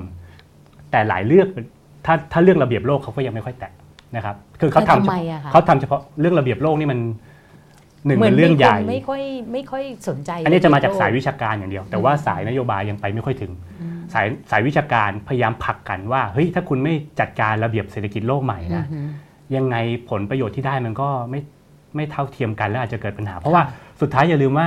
ทำไมถึงเกิดเทรดวอร์ทั้งนั้นที่มีข้อตกลงระดับโลกแล้วอืมก็แปลว่าพอประเทศมันเกิดปัญหา พอการเมืองภายในมันป่วน ชาตินิยมถูกปลุกปั่นอีกครั้งหนึ่งอย่างเงี้ย แต่ละประเทศก็พร้อมที่จะสร้างปัญหาใหม่ๆหรือ หรือแหกกติกาออกมา ดังนั้นถ้าคุณไม่ไปแก้กรอบใหญ่เนี่ย ซึ่งยังไม่ค่อยเห็นในเวทีอย่าง World Economic Forum นะครับ ผมคิดว่าเขายังไม่แตะเรื่องกรอบใหญ่นี้ครับอืมค่ะนะคะอืมนโยบายเศรษฐกิจของสหรัฐอเมริกา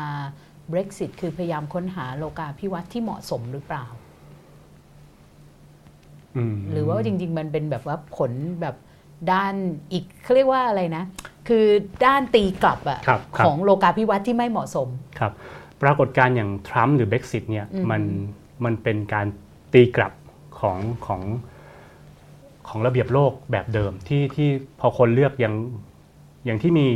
ข้อค้นพบว่าในคนที่เลือกทรัมป์จริง ๆ ก็เป็น เป็นไวท์เมนใช่ไหมเป็นคนที่เป็นแรงงานที่รู้สึกว่าตัวเองสูญเสียพื้นที่ไปใช่แล้วทุกอย่างก็เบรมว่าของมาจากจีนตัวเองตกงานเนี่ยกลายเป็นว่ากลายเป็นด้านตีกลับเหมือนกัน ดังนั้นผมคิดว่าเอ่ออาจจะเป็นมองว่ามันแน่นอนว่าหนึ่งใหม่มันมีควาครัมบใหม่ในอยู่ในสาระไหม หรือว่ามันเป็นการตีกลับล้วนมันเป็นอืมหนึ่งคือมันเป็นการต่อต้าน ที่รู้สึกว่าตัวเองเสียผลประโยชน์แน่นอน อันเนี้ยเป็นค่ะเป็นเซนส์เก่า เพราะว่าไม่ว่าอ่าฮะใครเสียผลประโยชน์ อ่า แล้วมีความสามารถในการรวมกลุ่มก้อนเนี่ยก็ย่อมจะเลือกที่จะอีกไปอีกทางหนึ่งดังนั้นอ่าจุดเริ่มต้นอาจจะเป็นจุดเก่า แต่ว่าทางออกมันไม่ใช่ทางเดิมแน่นอน อืม คือคุณคุณทำแบบนี้ในในสัก 40 ปีก่อน คุณอาจจะได้ผลดีอีกแบบ แต่คุณทำตอนนี้อย่าลืมว่าไอไอ value chain ของสินค้าอย่างๆมัน Apple เชื่อม Apple อ่า โทรศัพท์ของของอเมริกาเนี่ยมันไม่ใช่ของอเมริกาล้วนๆ มันไปผลิตที่จีน มันไปออกแบบในไต้หวัน มันใช้องค์อินเดียก็มีส่วนร่วม ดังนั้น value chain มันไม่เหมือนก่อน 40 ปีก่อน value chain มันจะมาจากในประเทศใช่ไหมครับ แต่ตอนนี้ value chain ของ Apple จริง ๆ Apple อาจจะเจ็บปวดมากกว่าที่หัวเว่ยแยกตัวด้วยซ้ำสมมติตัดขาดไปเลยเนี่ยหัวเว่ยเขามีหลายส่วนที่เขาพยายามพัฒนามาแล้ว เพราะเขาคิดเรื่องความมั่นคงของชาติมาตั้งแต่เริ่มต้นอืมดังนั้นเอ่อผลไม่เหมือนเดิมแน่นอน ต่อให้แรงจูงใจเหมือนเดิม แต่ผลเนี่ยมันเปลี่ยนแล้วจะกลายเป็นเอ่อผู้ผลิตรายใหญ่ๆในอเมริกาเองนี่แหละที่กลัว trade war มากครับค่ะอยากให้อาจารย์ขยายความคำว่าแพลตฟอร์มอีกสักหน่อย และมีโมเดลเศรษฐกิจแบบไหนที่ตอบรับเศรษฐกิจแพลตฟอร์มได้อย่างน่าสนใจเออเราคุยเรื่องนี้อืมนิดหน่อยไปเองครับค่ะเอ่อแพลตฟอร์มนี่มันมาจากส่วนของไอ้ technological change นะครับจริงๆ ถ้าเรียกแบบไม่ต้องเรียกคำใหม่มากก็คือ การเปลี่ยนแปลงเทคโนโลยีที่ไปค่อนข้างเร็วค่ะ นะครับซึ่งเทคโนโลยีด้านแพลตฟอร์มเป็นส่วนหนึ่งในนั้นนะครับอือฮึที่ที่เราพบเห็นกันในการตอบโจทย์ปัญหาต่างๆอาตอนนี้เนี่ยแพลตฟอร์มมันเปลี่ยนเร็วมากจนผู้กำหนดผู้คุมกฎเนี่ยเปลี่ยนไม่ทันอืมีงานเพราะว่าแพลตฟอร์มนี่มันเปลี่ยนทุก 3 ปี 5 ปีนะครับอืมจากเอ่อคือถ้าเริ่มนู่นคุยเรื่องกฎระเบียบจะครับบังคับบังคับอะไรอย่างเงี้ยเป็นทั้งโลกนะครับหมดไเป็นทั้งโลกกว่ากว่าที่ประเทศต่างๆ จะปรับตัวทันค่ะเนี่ยกลายเป็นว่าช้าไปแล้วเอ่อดังนั้นมีสองทางที่ตอนนี้ เขาพยายามทำกันอยู่ โดยเฉพาะสนับสนุนจากหน่วยงานระหว่างประเทศเนี่ยก็คืออคุณปรับ social protection หรือว่าการคุ้มครองทางสังคมอะอืมเรื่องสวัสดิการต่างๆ ให้มันทันก่อน อันดับแรกนะครับ เพื่อที่คนที่เขาถูกภาวะปั่นป่วนเนี่ยเขาจะได้อือฮึสามารถเอ่อลืมตาอ้าปากได้ ล้มแล้วลุกขึ้นมาได้ เพราะว่าคนที่อยู่ในเศรษฐกิจนอกระบบเนี่ยอือฮึแล้วไม่ได้รับการคุ้มครองเนี่ยค่ะเออพอเจอแพลตฟอร์มเปลี่ยนไปเนี่ยอยู่ๆคุณตกงานทันทีเลยค่ะคุณเคยขับแท็กซี่อยู่ คุณไม่ได้เข้าอืมเอ่อ Grab Grab หรือ Uber คุณอาจจะตกงานเลยก็ได้หรืออะไรอย่างเงี้ยดังนั้น หนึ่งคือคุณต้องมีพื้นฐานก่อน ก่อนที่จะไปคุยเรื่องการรับมือกับข้างบนนะครับ คุณทำพื้นฐานให้มันเปลี่ยน เปลี่ยนวิธีการเข้าสู่ระบบสวัสดิการสังคมให้มันง่ายขึ้นไหม แล้วคนที่เข้าเข้าออกออกควรจะได้รับสวัสดิการยังไง อันนี้เขาเริ่มคุยกันแล้ว ILO เริ่มคุยแล้วว่าคุณต้องยอม คือคือ AI หรือเทคโนโลยีเนี่ยควรจะมาใช้ระดับอินดิวิ u a l มากขึ้นค่ะว่าสมมติเราจ่ายภาษีแต่เรามีปัญหาตกงานเราบาดเจ็บอะไรเงี้ย มันสามารถเอ่อ จ่ายเป็นช่วงๆแต่ว่าได้รับสวัสดิการต่อเนื่อง เพื่อจะคุ้มครองกลับมาทำงานได้ใหม่อืมคือรับหนึ่งคือสวัสดิการพื้นฐานต้องเปลี่ยนรับมือให้ทันก่อนอือฮึยังไม่ต้องไปคิดยอดหัวนะครับ คิดอือฮึสวัสดิการพื้นฐานก่อนอันดับแรก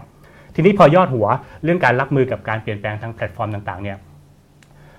ในโลกก็รับมือไม่ค่อยทันที่ทันมีแค่เอ่อกรรมาธิการการแข่งขันของยุโรปที่ปรับตัวทันอย่างที่มีข่าวอยู่เป็นระยะ แต่จะไม่ค่อยเป็นข่าวในไทยมากก็คือ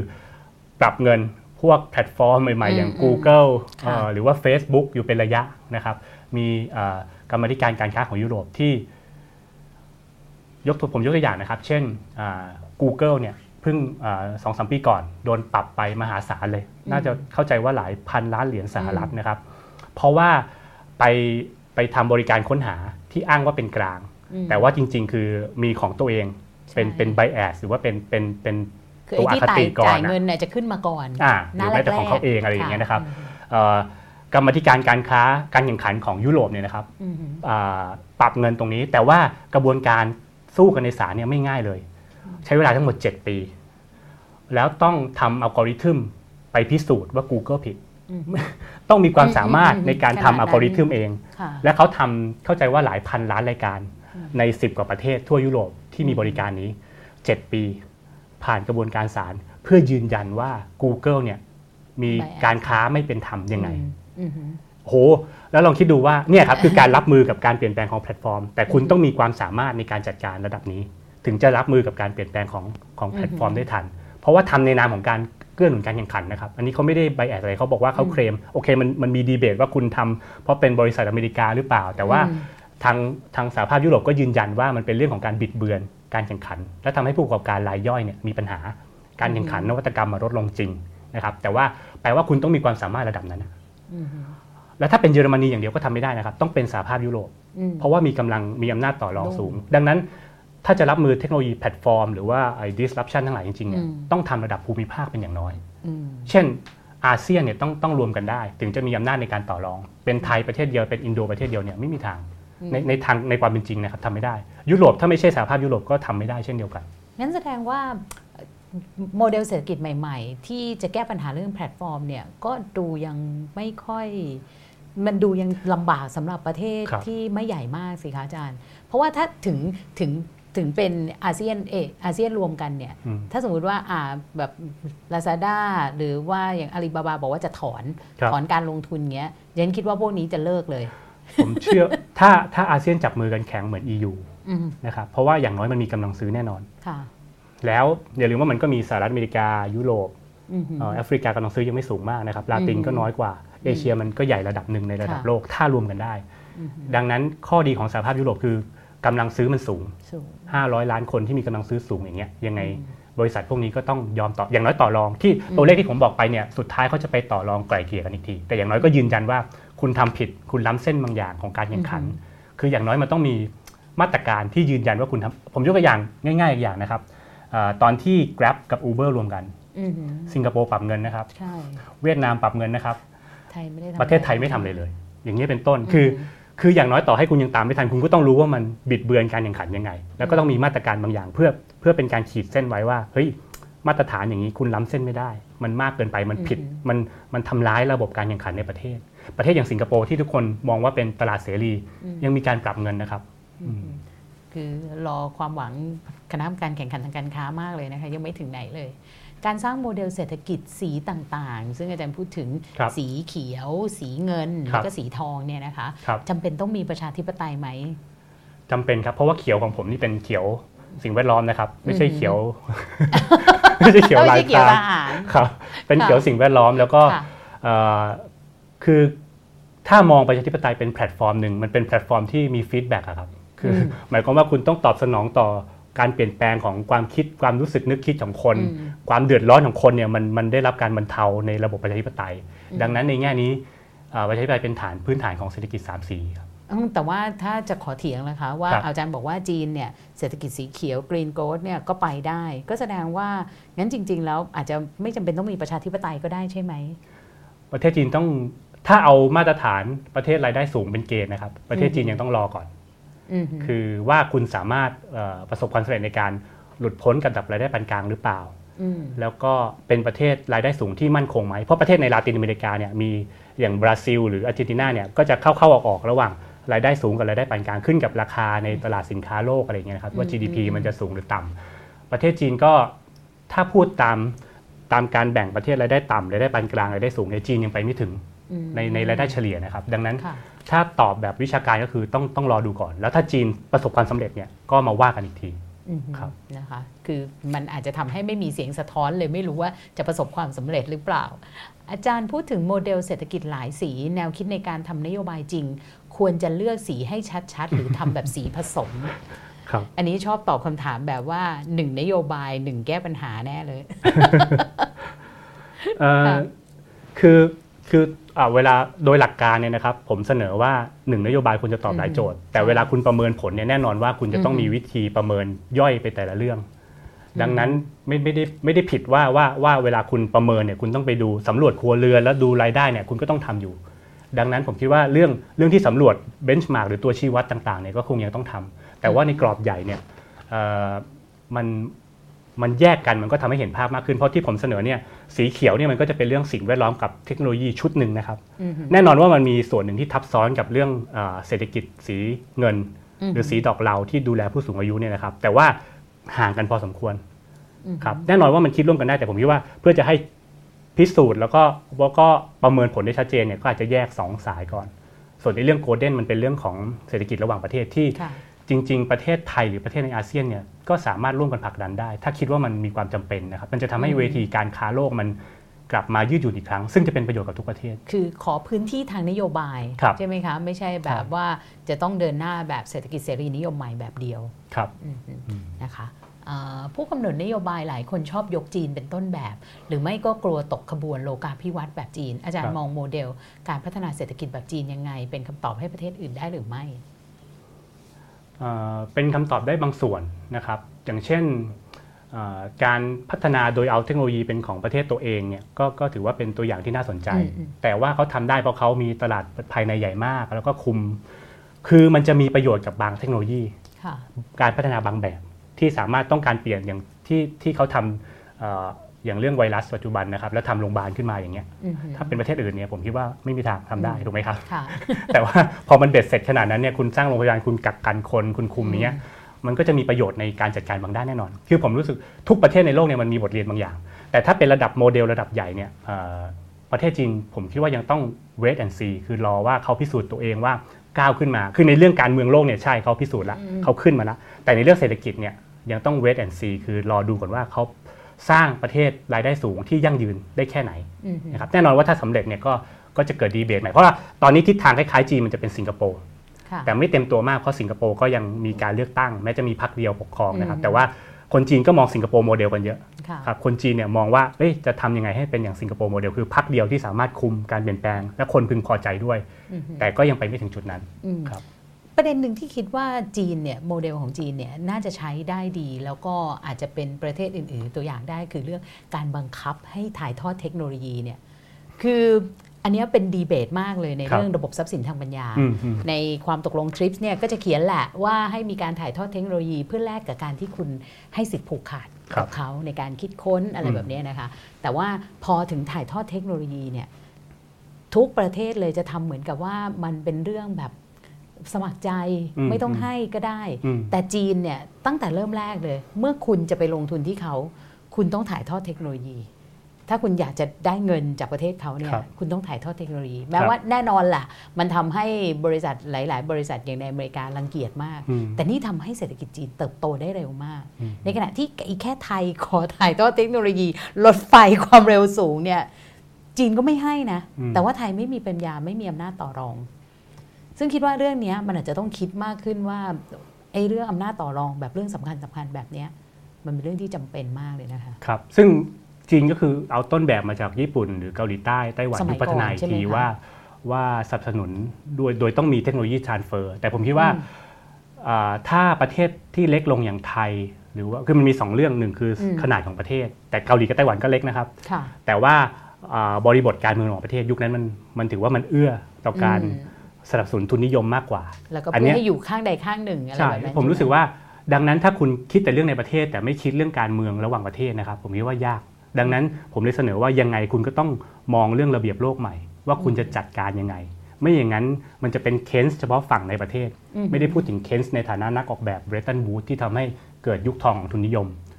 ดังนั้นผมเลยย้ำว่าเรื่องเรื่องระเบียบโลกเนี่ยเป็นเรื่องที่ทุกประเทศควรจะหันกลับมามองได้แล้วอืมครับเมื่อกับหลาย ๆ คนบอกบอกว่าถ้าจริง ๆ อะไทยมีอำนาจต่อรองนะ เพราะว่าถ้าไอ้ Belt and Road Initiative ครับเนี่ยไม่มีไทยเนี่ยไอ้เส้นเนี้ยมันจะหายไปเลยไอ้เส้นบนบกเนี่ย แต่ว่าเราก็ไม่กล้าคือถ้าต่รคิดงแบบนี้ประเทศสิงคโปร์ที่ไม่มีอำนาจต่อรองเลยเลยนะครับคืออำนาจต่อรองเนี่ยมันมีทั้งด้านลบกับใช่ด้านบวกนึกออกไหมครับด้านลบนี่คือถ้าคุณไม่ไม่ถ่ายทอดให้เรา เราไม่ให้คุณลงทุนอืมแต่ด้านบวกก็คือถ้าคุณถ่ายทอดเราช่วยลงทุนเพิ่ม สิงคโปอืร์มเนี่ยเขารู้ว่าประเทศเขาเล็ก เขาก็เลยไม่ได้ต่อรองด้านลบ เขาก็ไปต่อรองด้านบวก คือ คุณทำอย่างนี้คุณเอาเอ่อกำลังแรงงานมาเท่านี้เราเสริมไม่เท่านี้อะไรเงี้ยเป็นเป็นการเป็นการต่อรองเชิงบวก ถ้าอย่างนั้นก็แสดงว่าคือเริ่มแรกคุณต้องรู้ก่อนในศักยภาพของประเทศตัวคุณใช่เองใช่ไหมแล้วต้องกคะล้าจิ้มคืออปัญหาหนึ่งอย่าง EEC ก็คือพอพอเลือกอุตสาหกรรมแล้วมันกวาดไปหมดเลยครับ มัน10กว่าอุตสาหกรรมมันเยอะมากจนไม่รู้ว่าสุดท้ายอะไรคือเป้าหมาย แล้วคุณจะบังคับให้ทุกประเทศ ทุกบริษัทถ่ายทอดเทคโนโลยีมันเป็นไปได้ยากในทางปฏิบัติ คุณก็ต้องรู้ว่า แล้วเดี๋ยวนี้เราไม่ได้คุยกันระดับ sector นะครับเราต้องคุยกันไฟฟ้าที่คุณจะเอาจุดไหนของไฟฟ้าที่คุณคิดว่าประเทศเรามีทิศทางการไปแน่ๆคุณไม่ต้องเอาหมด คุณต้องเลือกย่อยๆของ sector ลงไปอีกอืมครับซึ่งอาจารย์ใช้คำว่ากล้าจิ้ม โดยพื้นฐานว่ารู้ว่าประเทศมีอะไรอยู่ และจะต่อยอดทางนั้น อาจารย์พอมีตัวอย่างไหมคะสำหรับประเทศที่กล้าจิ้มอย่างที่บอกเนี่ยอย่างกรณีของเยอรมันนี่อ่าใช่ไหมครับเยอรมันนี่ก็จะเลือกไปเลยว่าเป็นพลังงานเอ่อลมกับพลังงานน้ำ แล้วก็หนุนไปแล้วก็มีบริษัทเดิมที่อย่าง Siemens ที่ทำอุตสาหกรรมอื่น มีความรู้ระดับหนึ่งกับบริษัทใหม่ๆ มีบริษัทที่ไปเทคโอเวอร์มาด้วยอืมแต่รู้ว่าจะทำไปเพื่ออะไร แล้วก็หนุนสเกลเข้าไป อันนี้ทำได้เอ่อแล้วก็ถ้าเป็น ผมคิดว่ามันต้องอะผมยกตัวอย่างง่าย ๆ ว่าว่าว่าเวลาเราพูดถึงการถ่ายทอดเทคโนโลยีปัจจุบันนะครับเขาไม่ได้เลือกว่าจะต้องตามรอยผู้นำคือการพัฒนาเทคโนโลยีมันมีมันมีหลักๆ 3 ส่วนหนึ่งคือคุณ ผ่าน following คือคุณตาม เห็นอือหือผู้นำอยู่ตรงนี้คุณก็เดินเขาก้าวไปก้าวหนึ่งเราก็อือฮึตามไปก้าวหนึ่งใช่ไหมครับอ่าส่วนที่ 2 คือผ่านผ่าน creation คือคุณสร้างทางใหม่เลย ลงทุนเทคโนโลยีใหม่เลยอ่าคุณไม่เอา 5G คุณอยากทำ CDMA อะไรเงี้ยคุณก็ทำไป กับอีกทางหนึ่งคือผ่าน skipping ซึ่งน่าสนใจมาก งานวิจัยเอ่อของศาสตราจารย์คุนลีที่เกาหลีเนี่ยพบว่าประเทศอย่างเกาหลีใต้ไต้หวันเนี่ยเขาเลือกอุตสาหกรรมย่อยๆ ที่เขารู้ว่ามันมีการลองผิดลองถูก แล้วเขาสามารถสกิปข้ามบางส่วนไปได้ อย่างเช่นไออุตสาหกรรมหน่วยความจำ DRAM อย่างเงี้ยครับค่ะตอนที่มันเป็นเอ่อ 16K บิตอย่างเงี้ยไอ้ซัมซุงเริ่มต้นเนี่ยก็ตัดสินใจไม่ทำแต่ข้ามไปที่ 64 เลยอืมอย่างเงี้ยเป็นต้นเขารู้ว่าเขามีสเกลค่ะและเขาสามารถข้ามบางส่วนที่ผู้นำตลาดเนี่ยยังต้องอยู่ตรงนั้น เพราะว่าลงทุนไปเยอะเขาก็ยังต้องอยู่ตรงนั้นใช่ไหมครับอือฮึแต่ถ้าคุณมาทีหลัง และคุณอ่ามีมีการสนับสนุนดีๆ คุณจะข้ามอีกจุดหนึ่งได้เนี่ยมันอืมมันมันมันต้องคิดรายละเอียดระดับนี้เหมือนกันอืมครับจะคิดแบบกวาดกวาดๆไม่ได้นะคะหวานหวานๆไม่ได้เอ่อ โอ้โห อันนี้ถามบอกว่าองค์กรสื่อหรือเว็บข่าว จะปรับตัวให้เข้ากับระบบหรือโมเดลเศรษฐกิจยุคใหม่ในอนาคตอย่างไร นี่อาจารย์มีความเห็นไหมคะ อืมเอ๊ะในญี่ปุ่นเนี่ยครับในญี่ปุ่นเนี่ยเขาก็ยังซื้อหนังสือพิมพ์ยังจ่ายตังค่าเข้าถึงสื่ออยู่ไหมคะ ลดลงแน่นอนแต่ว่ายังมีเยอะอยู่ ผมคิดว่ามันพ่วงถ้าถ้าโดยส่วนตัวที่ใช้ชีวิตนะครับ รู้สึกว่ามันพ่วงมากับการขนส่งด้วยอืม ถ้าคุณขึ้นรถไฟตอนเช้าเนี่ยนะครับ ยังไงการมีหนังสือแต่หนังสือก็จะไซส์เล็กที่เขาขายดีนะครับใช่ใช่ค่ะการมีหนังสือไซส์เล็กเนี่ยมันก็สะดวกสบายกว่าอืมแล้วมันก็ทำให้การขึ้นรถไฟมันลื่นลมขึ้นนิดหนึ่งอืมนะครับ ดังนั้นมันจะเกี่ยวข้องกับวิถีชีวิตด้านอื่นๆนะคือถ้าคุณขับรถเนี่ยคุณก็ฟังพอดแคสต์มากกว่าถูกไหมครับอืมแทนที่คุณจะคุณอ่านหนังสือไม่ได้ แต่ถ้าคุณขึ้นรถไฟยังไงคุณก็ต้องยังต้องอ่านหนังสือ แล้วญี่ปุ่นนี่แปลหนังสือเร็วมากใช่เออหนังสือฮิตฮิตๆยอดนิยมในในโลกตะวันตกเนี่ยนะครับ ไม่เกินสัปดาห์หรือ 2 สัปดาห์คือเขาก็ต่อตกลงกันล่วงหน้า แล้วมันก็จะมาพรึบในภาษาญี่ปุ่นทำให้คนญี่ปุ่นก็รู้สึกว่าอยากตามให้ทันมันก็เรื่องพวกนี้มันก็มีส่วนครับผมคิดอืว่ามฉะนั้นเรื่ององค์กรข่าวเดี๋ยวค่อย ๆ ไปคิดนะคะ เอาตัวรอดไม่ง่าย แต่มีพอมีหนทาง อยากให้เล่าประสบการณ์เปลี่ยนผ่านจากโมเดลเก่าไปโมเดลใหม่หน่อย เพราะอย่างที่อาจารย์เล่าในการผลักโมเดลใหม่เนี่ยมันมีคนเสียเสมอ อืมอือฮึ ต้องทำให้คนที่ต้องแยกสองส่วนว่าคนที่เสียเนี่ยเป็นเจ้าของกิจการหรือเป็นแรงงานใช่ไหมครับถ้าคนที่เสียเป็นเจ้าของกิจการเนี่ยมันก็จำนวนมันจะน้อยลงละแล้วมันก็พอรู้ว่ารัฐบาลควรจะช่วยเหลือไหมหนึ่งนะครับ เพราะว่ามันจะไม่ใช่ทุกเคสที่จำเป็นต้องช่วยเหลือถูกไหมครับแต่ถ้าจำเป็นต้องช่วยเหลือ เพราะเป็นเศรษฐกิจสำคัญ หรือว่าเพราะความสำคัญบางประเด็นเนี่ยก็ว่ากันไปก็อาจจะการเข้าสู่เทคโนโลยีใหม่อุตสาหกรรมใหม่จะง่ายกว่า ส่วนที่จริง ๆ ที่ต้องให้ความสำคัญคือแรงงาน ซึ่งในประเทศยุโรป โดยเฉพาะในสแกนดิเนเวียเนี่ยจะมีนโยบายที่เรียกว่า active labor market ก็คือจะมีการไอ้คำว่า reskilling หรือว่าการเปลี่ยนเปลี่ยนทักษะ ระหว่างคุณทำงานไปสิบปี แล้วอุตสาหกรรมนั้นมาเริ่มถดถอยอย่างเงี้ยก็ต้องมีการ reskill เลยว่าคุณจะเข้าไปสู่อุตสาหกรรมใหม่เนี่ยมา train train สำหรับการใช้เครื่องมืออุปกรณ์ใหม่ในอุตสาหกรรมใหม่เนี่ยสามารถทำได้เลยออกมา แล้วก็มีเงินสนับสนุนช่วงที่ระหว่างการ training 6เดือน 1 ปีก็ว่าไป แล้วก็เข้าไปสู่อุตสาหกรรมใหม่ ดังนั้นแยกเป็น2สส่วนนะครับ ส่วนผู้ผลิตเนี่ยก็ว่ากันอีกทีว่าเขามีอุตสาหกรรมอื่นไหมหรือว่าผักไปแข่งขันนอกประเทศดี เพราะว่าอย่าลืมว่าอย่างอย่างอีเกียอย่างเงี้ยเขาทำไม้เขาก็สามารถกลายไปไปไปตั้งอยู่ในที่อื่นได้ ไปใช้ทรัพยากรจากที่อื่นส่งออกได้ ดังนั้นก็ต่อให้อุตสาหกรรมในประเทศมันลดลงก็ตามนะครับ ดังนั้นผู้ผลิตนี่ว่ากันอีกทีไม่ยากดิวยะดิวได้ แล้วก็ดูดูแต่ละอุตสาหกรรมได้ แต่ส่วนใหญ่ที่ ประเทศกำลังพัฒนาทำไม่ค่อยสำเร็จ คือไม่ได้ให้ความสำคัญกับการเปลี่ยนผ่านของแรงงาน ซึ่งมีจำนวนเยอะมาก และถ้าคุณไม่ทำในเชิงต้นทุนเนี่ยคุณก็ต้องเสีย social protection ค่าสวัสดิการสังคมเยอะ แทนที่จะเอาเงินส่วนนี้มาลงมอง human เป็นเป็นการลงทุนด้วยว่าคุณสามารถลงทุนและเขาก็มีศักยภาพในการไปสู่อุตสาหกรรมใหม่ๆนะครับพ ออาจารย์พูดแบบนี้เนี่ยบทบาทของรัฐมันเยอะมากเลยเนาะมันต่างกับสิ่งที่แบบเสรีนิยมใหม่มักจะพูด neoliberal มักจะบอกว่าคือรัฐไม่ต้องทำอะไรมากปล่อยให้ตลาดเดินไป แรงงานเดี๋ยวเขาก็ต้องลงทุนด้วยตัวเอง เขาต้องเอาตัวรอดได้ด้วยตัวเอง ผู้ประกอบการก็เช่นกันทำไมหลักคิดแบบนี้ถึงเน้นรัฐมากอะคะ รัฐเป็นแกนกลาง แต่ว่าไม่จำเป็นว่าจะต้องทำทุกอย่างเองตลอดสายงานนึกไหมครับอย่างการ reskill เนี่ยรัฐอาจจะเป็นคนจ้าง ให้หน่วยงานเอกชน หรือบางบริษัทมามีส่วนร่วมในการช่วยออกแบบช่วย คือ คือเป็นรัฐแต่ไม่ใช่รัฐทำตลอดสาย ซึ่งเป็นไปไม่ได้ แล้วก็อาจจะไม่ประสบความสำเร็จด้วยซ้ำดังนั้นรัฐเนี่ยจะเป็นแค่ตัว kickstart หรือเป็นตัวเริ่มต้นว่าเฮ้ยมันต้องมีตรงนั้นตรงนี้นะแล้วอาจจะช่วยตรงนั้นตรงนี้ แต่ว่าไม่จำเป็นต้องทำเองทั้งหมดเพราะว่า reskill เนี่ยรัฐทำเองไม่ไหวแน่นอน ในในเทคโนโลยีใหม่ๆอาจจะเชยนิดหน่อยใช่ใช่อาจจะเป็นแค่ทำผมหรืออะไรตัดผมอะไรเงี้ยนะครับซึ่งซึ่งมีเยอะมากเลยแต่ว่าจริงๆ มันไปได้ไกลมากกว่านั้น คือฐานคิดเนี่ยมันโอเคนะ แต่ว่าถ้าคุณไม่คิดถึงอาชีพที่มันใหม่ๆ จริง ๆ ที่มันเขาออกไปสู่แรงงานใหม่ ๆ ได้จริงๆเนี่ยมันก็จะจบดังนั้น ผมคิดว่าโดยทางปฏิบัติมันไม่ใช่รัฐตลอดสายแน่นอน ซึ่งจะเจ๊งมันต้องเป็นรัฐบวกเอกชนบวกระหว่างประเทศองค์กรระหว่างประเทศเนี่ยยินดีให้ความร่วมมือเยอะ ถ้าเราขอความร่วมมือหรือว่าสนับสนุนดีๆครับค่ะ อาจารย์บอกว่ารัฐต้องเลือกหนุน sector ที่เราพอมีพื้นฐานอยู่แล้ว ถ้าเป็นประเทศไทยอาจารย์คิดถึง sector อะไรคะ รัฐบาลก็ทำเหมือนกันนะ New S Curve แบบนี้ใช่หรือเปล่า รัฐบาลก็ทำครับ มีมีแนวคิดนี้อยู่จริง แล้วก็แต่ผมคิดว่าอย่าง EEC ซึ่งสามารถเป็นศักยภาพได้มากกว่านี้เนี่ยพอเลือกอุตสาหกรรมแล้วอุตสาหกรรมมันเยอะเกินไป อันนี้ประเด็นหนึ่งแล้วก็ยังไม่ได้คุยกันถึงรายละเอียดอุตสาหกรรมย่อยๆว่า เพราะเราไม่มีทางเช่น ไฟฟ้าอิเล็กทรอนิกส์หรือหรือแม้แต่คำว่า AI อย่างเงี้ยเราไม่มีทางทำทั้งระบบได้ เราจะเราจะเอาส่วนไหนของหุ่นยนต์ล่ะ เราจะเป็นหุ่นยนต์ที่ใช้ในโรงงานอุตสาหกรรม หรือหุ่นยนต์ที่ดูแลผู้สูงอายุไหมทำให้เมืองไทยเป็นสวรรค์ที่ดูแลผู้สูงอายุเลยไหมเราก็จะได้เน้นไปตรงนั้น อันนี้ผมคิดว่ากรอบใหญ่มีความคิดระดับหนึ่งเพราะว่าความคิดพวกนี้มันก็ไปทั่วโลกนะครับ แต่ว่าพอดีเทลในเรื่องการเลือกหรือว่าการการเรียกภาคส่วนต่างๆ ในสังคมเข้ามาคุยนี่ผมคิดว่ายังยังไปไม่ถึงเท่าไหร่ โจทย์เศรษฐกิจในประเทศต้องสอดคล้องกับภายนอกประเทศ แต่ฐานะประเทศเล็ก เราไม่สามารถเลือกโจทย์ภายนอกได้ ดังนั้นจริง ๆ แล้วประเทศไทยไม่ได้มีทางเลือกเยอะอย่างที่คิดหรือเปล่า เรามีทางเลือกไหมคะประเทศสิงคโปร์นี่ก็เล็กกว่าไทยไต้หวันนี่ก็เล็กกว่าไทยนะครับ เกาหลีนี่ผมเข้าใจว่าจำนวนก็สูสีกับไทย คือคือคือความเล็กของประเทศเนี่ยมีผลต่อตลาดภายในแน่นอน อันนี้อันนี้ต้องยอมรับว่าพอตลาดภายในมันเล็กเนี่ยมันก็ แต่ว่าตลาดภายในที่ว่าเล็กมันก็สมัยก่อนเนี่ยผมจำได้ตอนจีนเปิดประเทศ ไม่นานสักปี 2000เนี่ยคนชอบพูดว่าเฮ้ยคุณขายคนจีนคนละบาทขายคุณก็ได้เงินพันล้านบาทแล้วฉันจำได้เลยเงาะคนละโลเนี่ยโอ้ยพันสามร้อยล้านคนแบบผลิตกันไม่ไหวทุกคนก็ยิ่งคุณขายเสื้อผ้าให้คนจีน แต่สุดท้ายมันไม่เป็นจริง คือหมายความว่าไม่ว่าสินค้าไหน ถ้าคุณมีกำลังซื้อสักล้านคนมันมันเพียงพอที่จะขยายสเกลไปแข่งระหว่างประเทศแล้ว ดังนั้น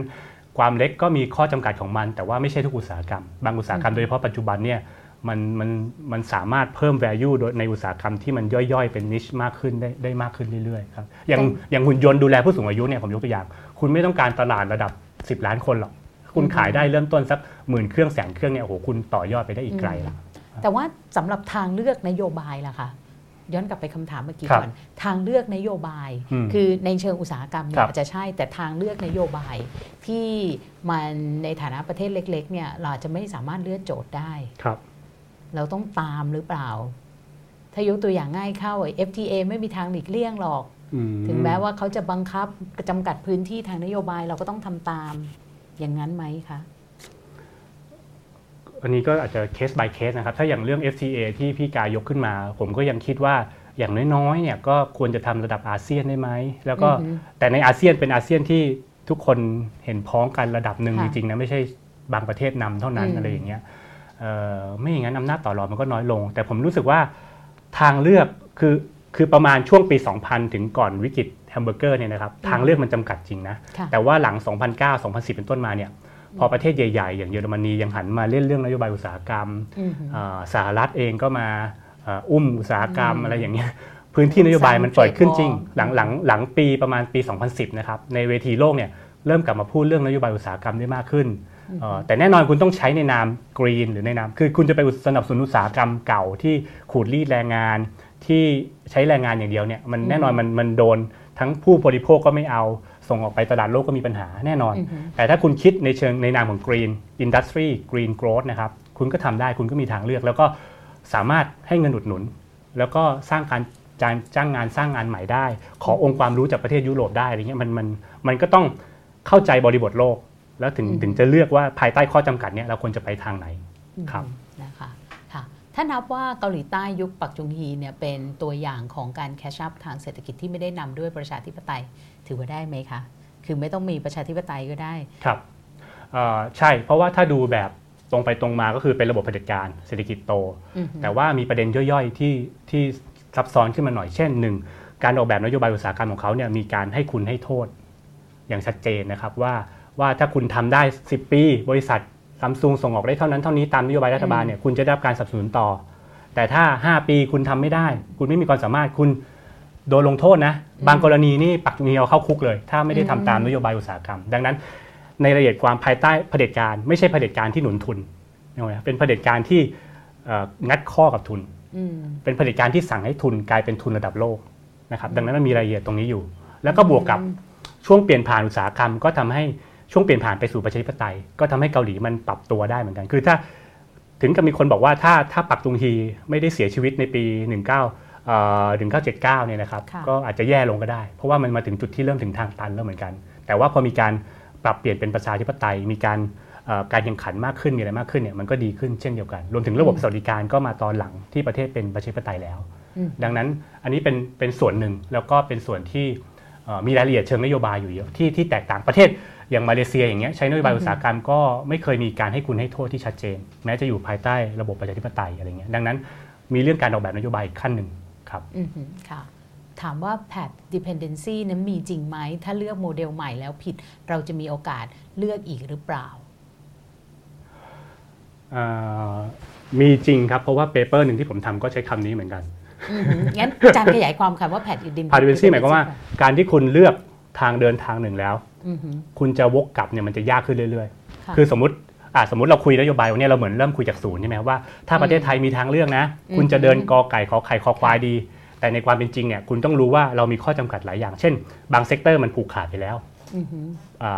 บางรายมีเจ้าของตลาดรายใหญ่ไปแล้ว ถ้าคุณจะเริ่มต้นจากองค์ประกอบเหล่านี้ คุณจะไปทางไหนแน่นอนว่ามันจำกัดกว่าการพูดว่าสมมติเราย้อนกลับไปยุคสฤษดิ์ได้เนี่ยเราจะเริ่มต้นได้อีกแบบหนึ่งหรือย้อนกลับไปยุคจอมพลปอเราจะเริ่มอีกแบบหนึ่งแต่พอเริ่มยุคนี้มันมีข้อจำกัดพวกนี้อันนี้จริง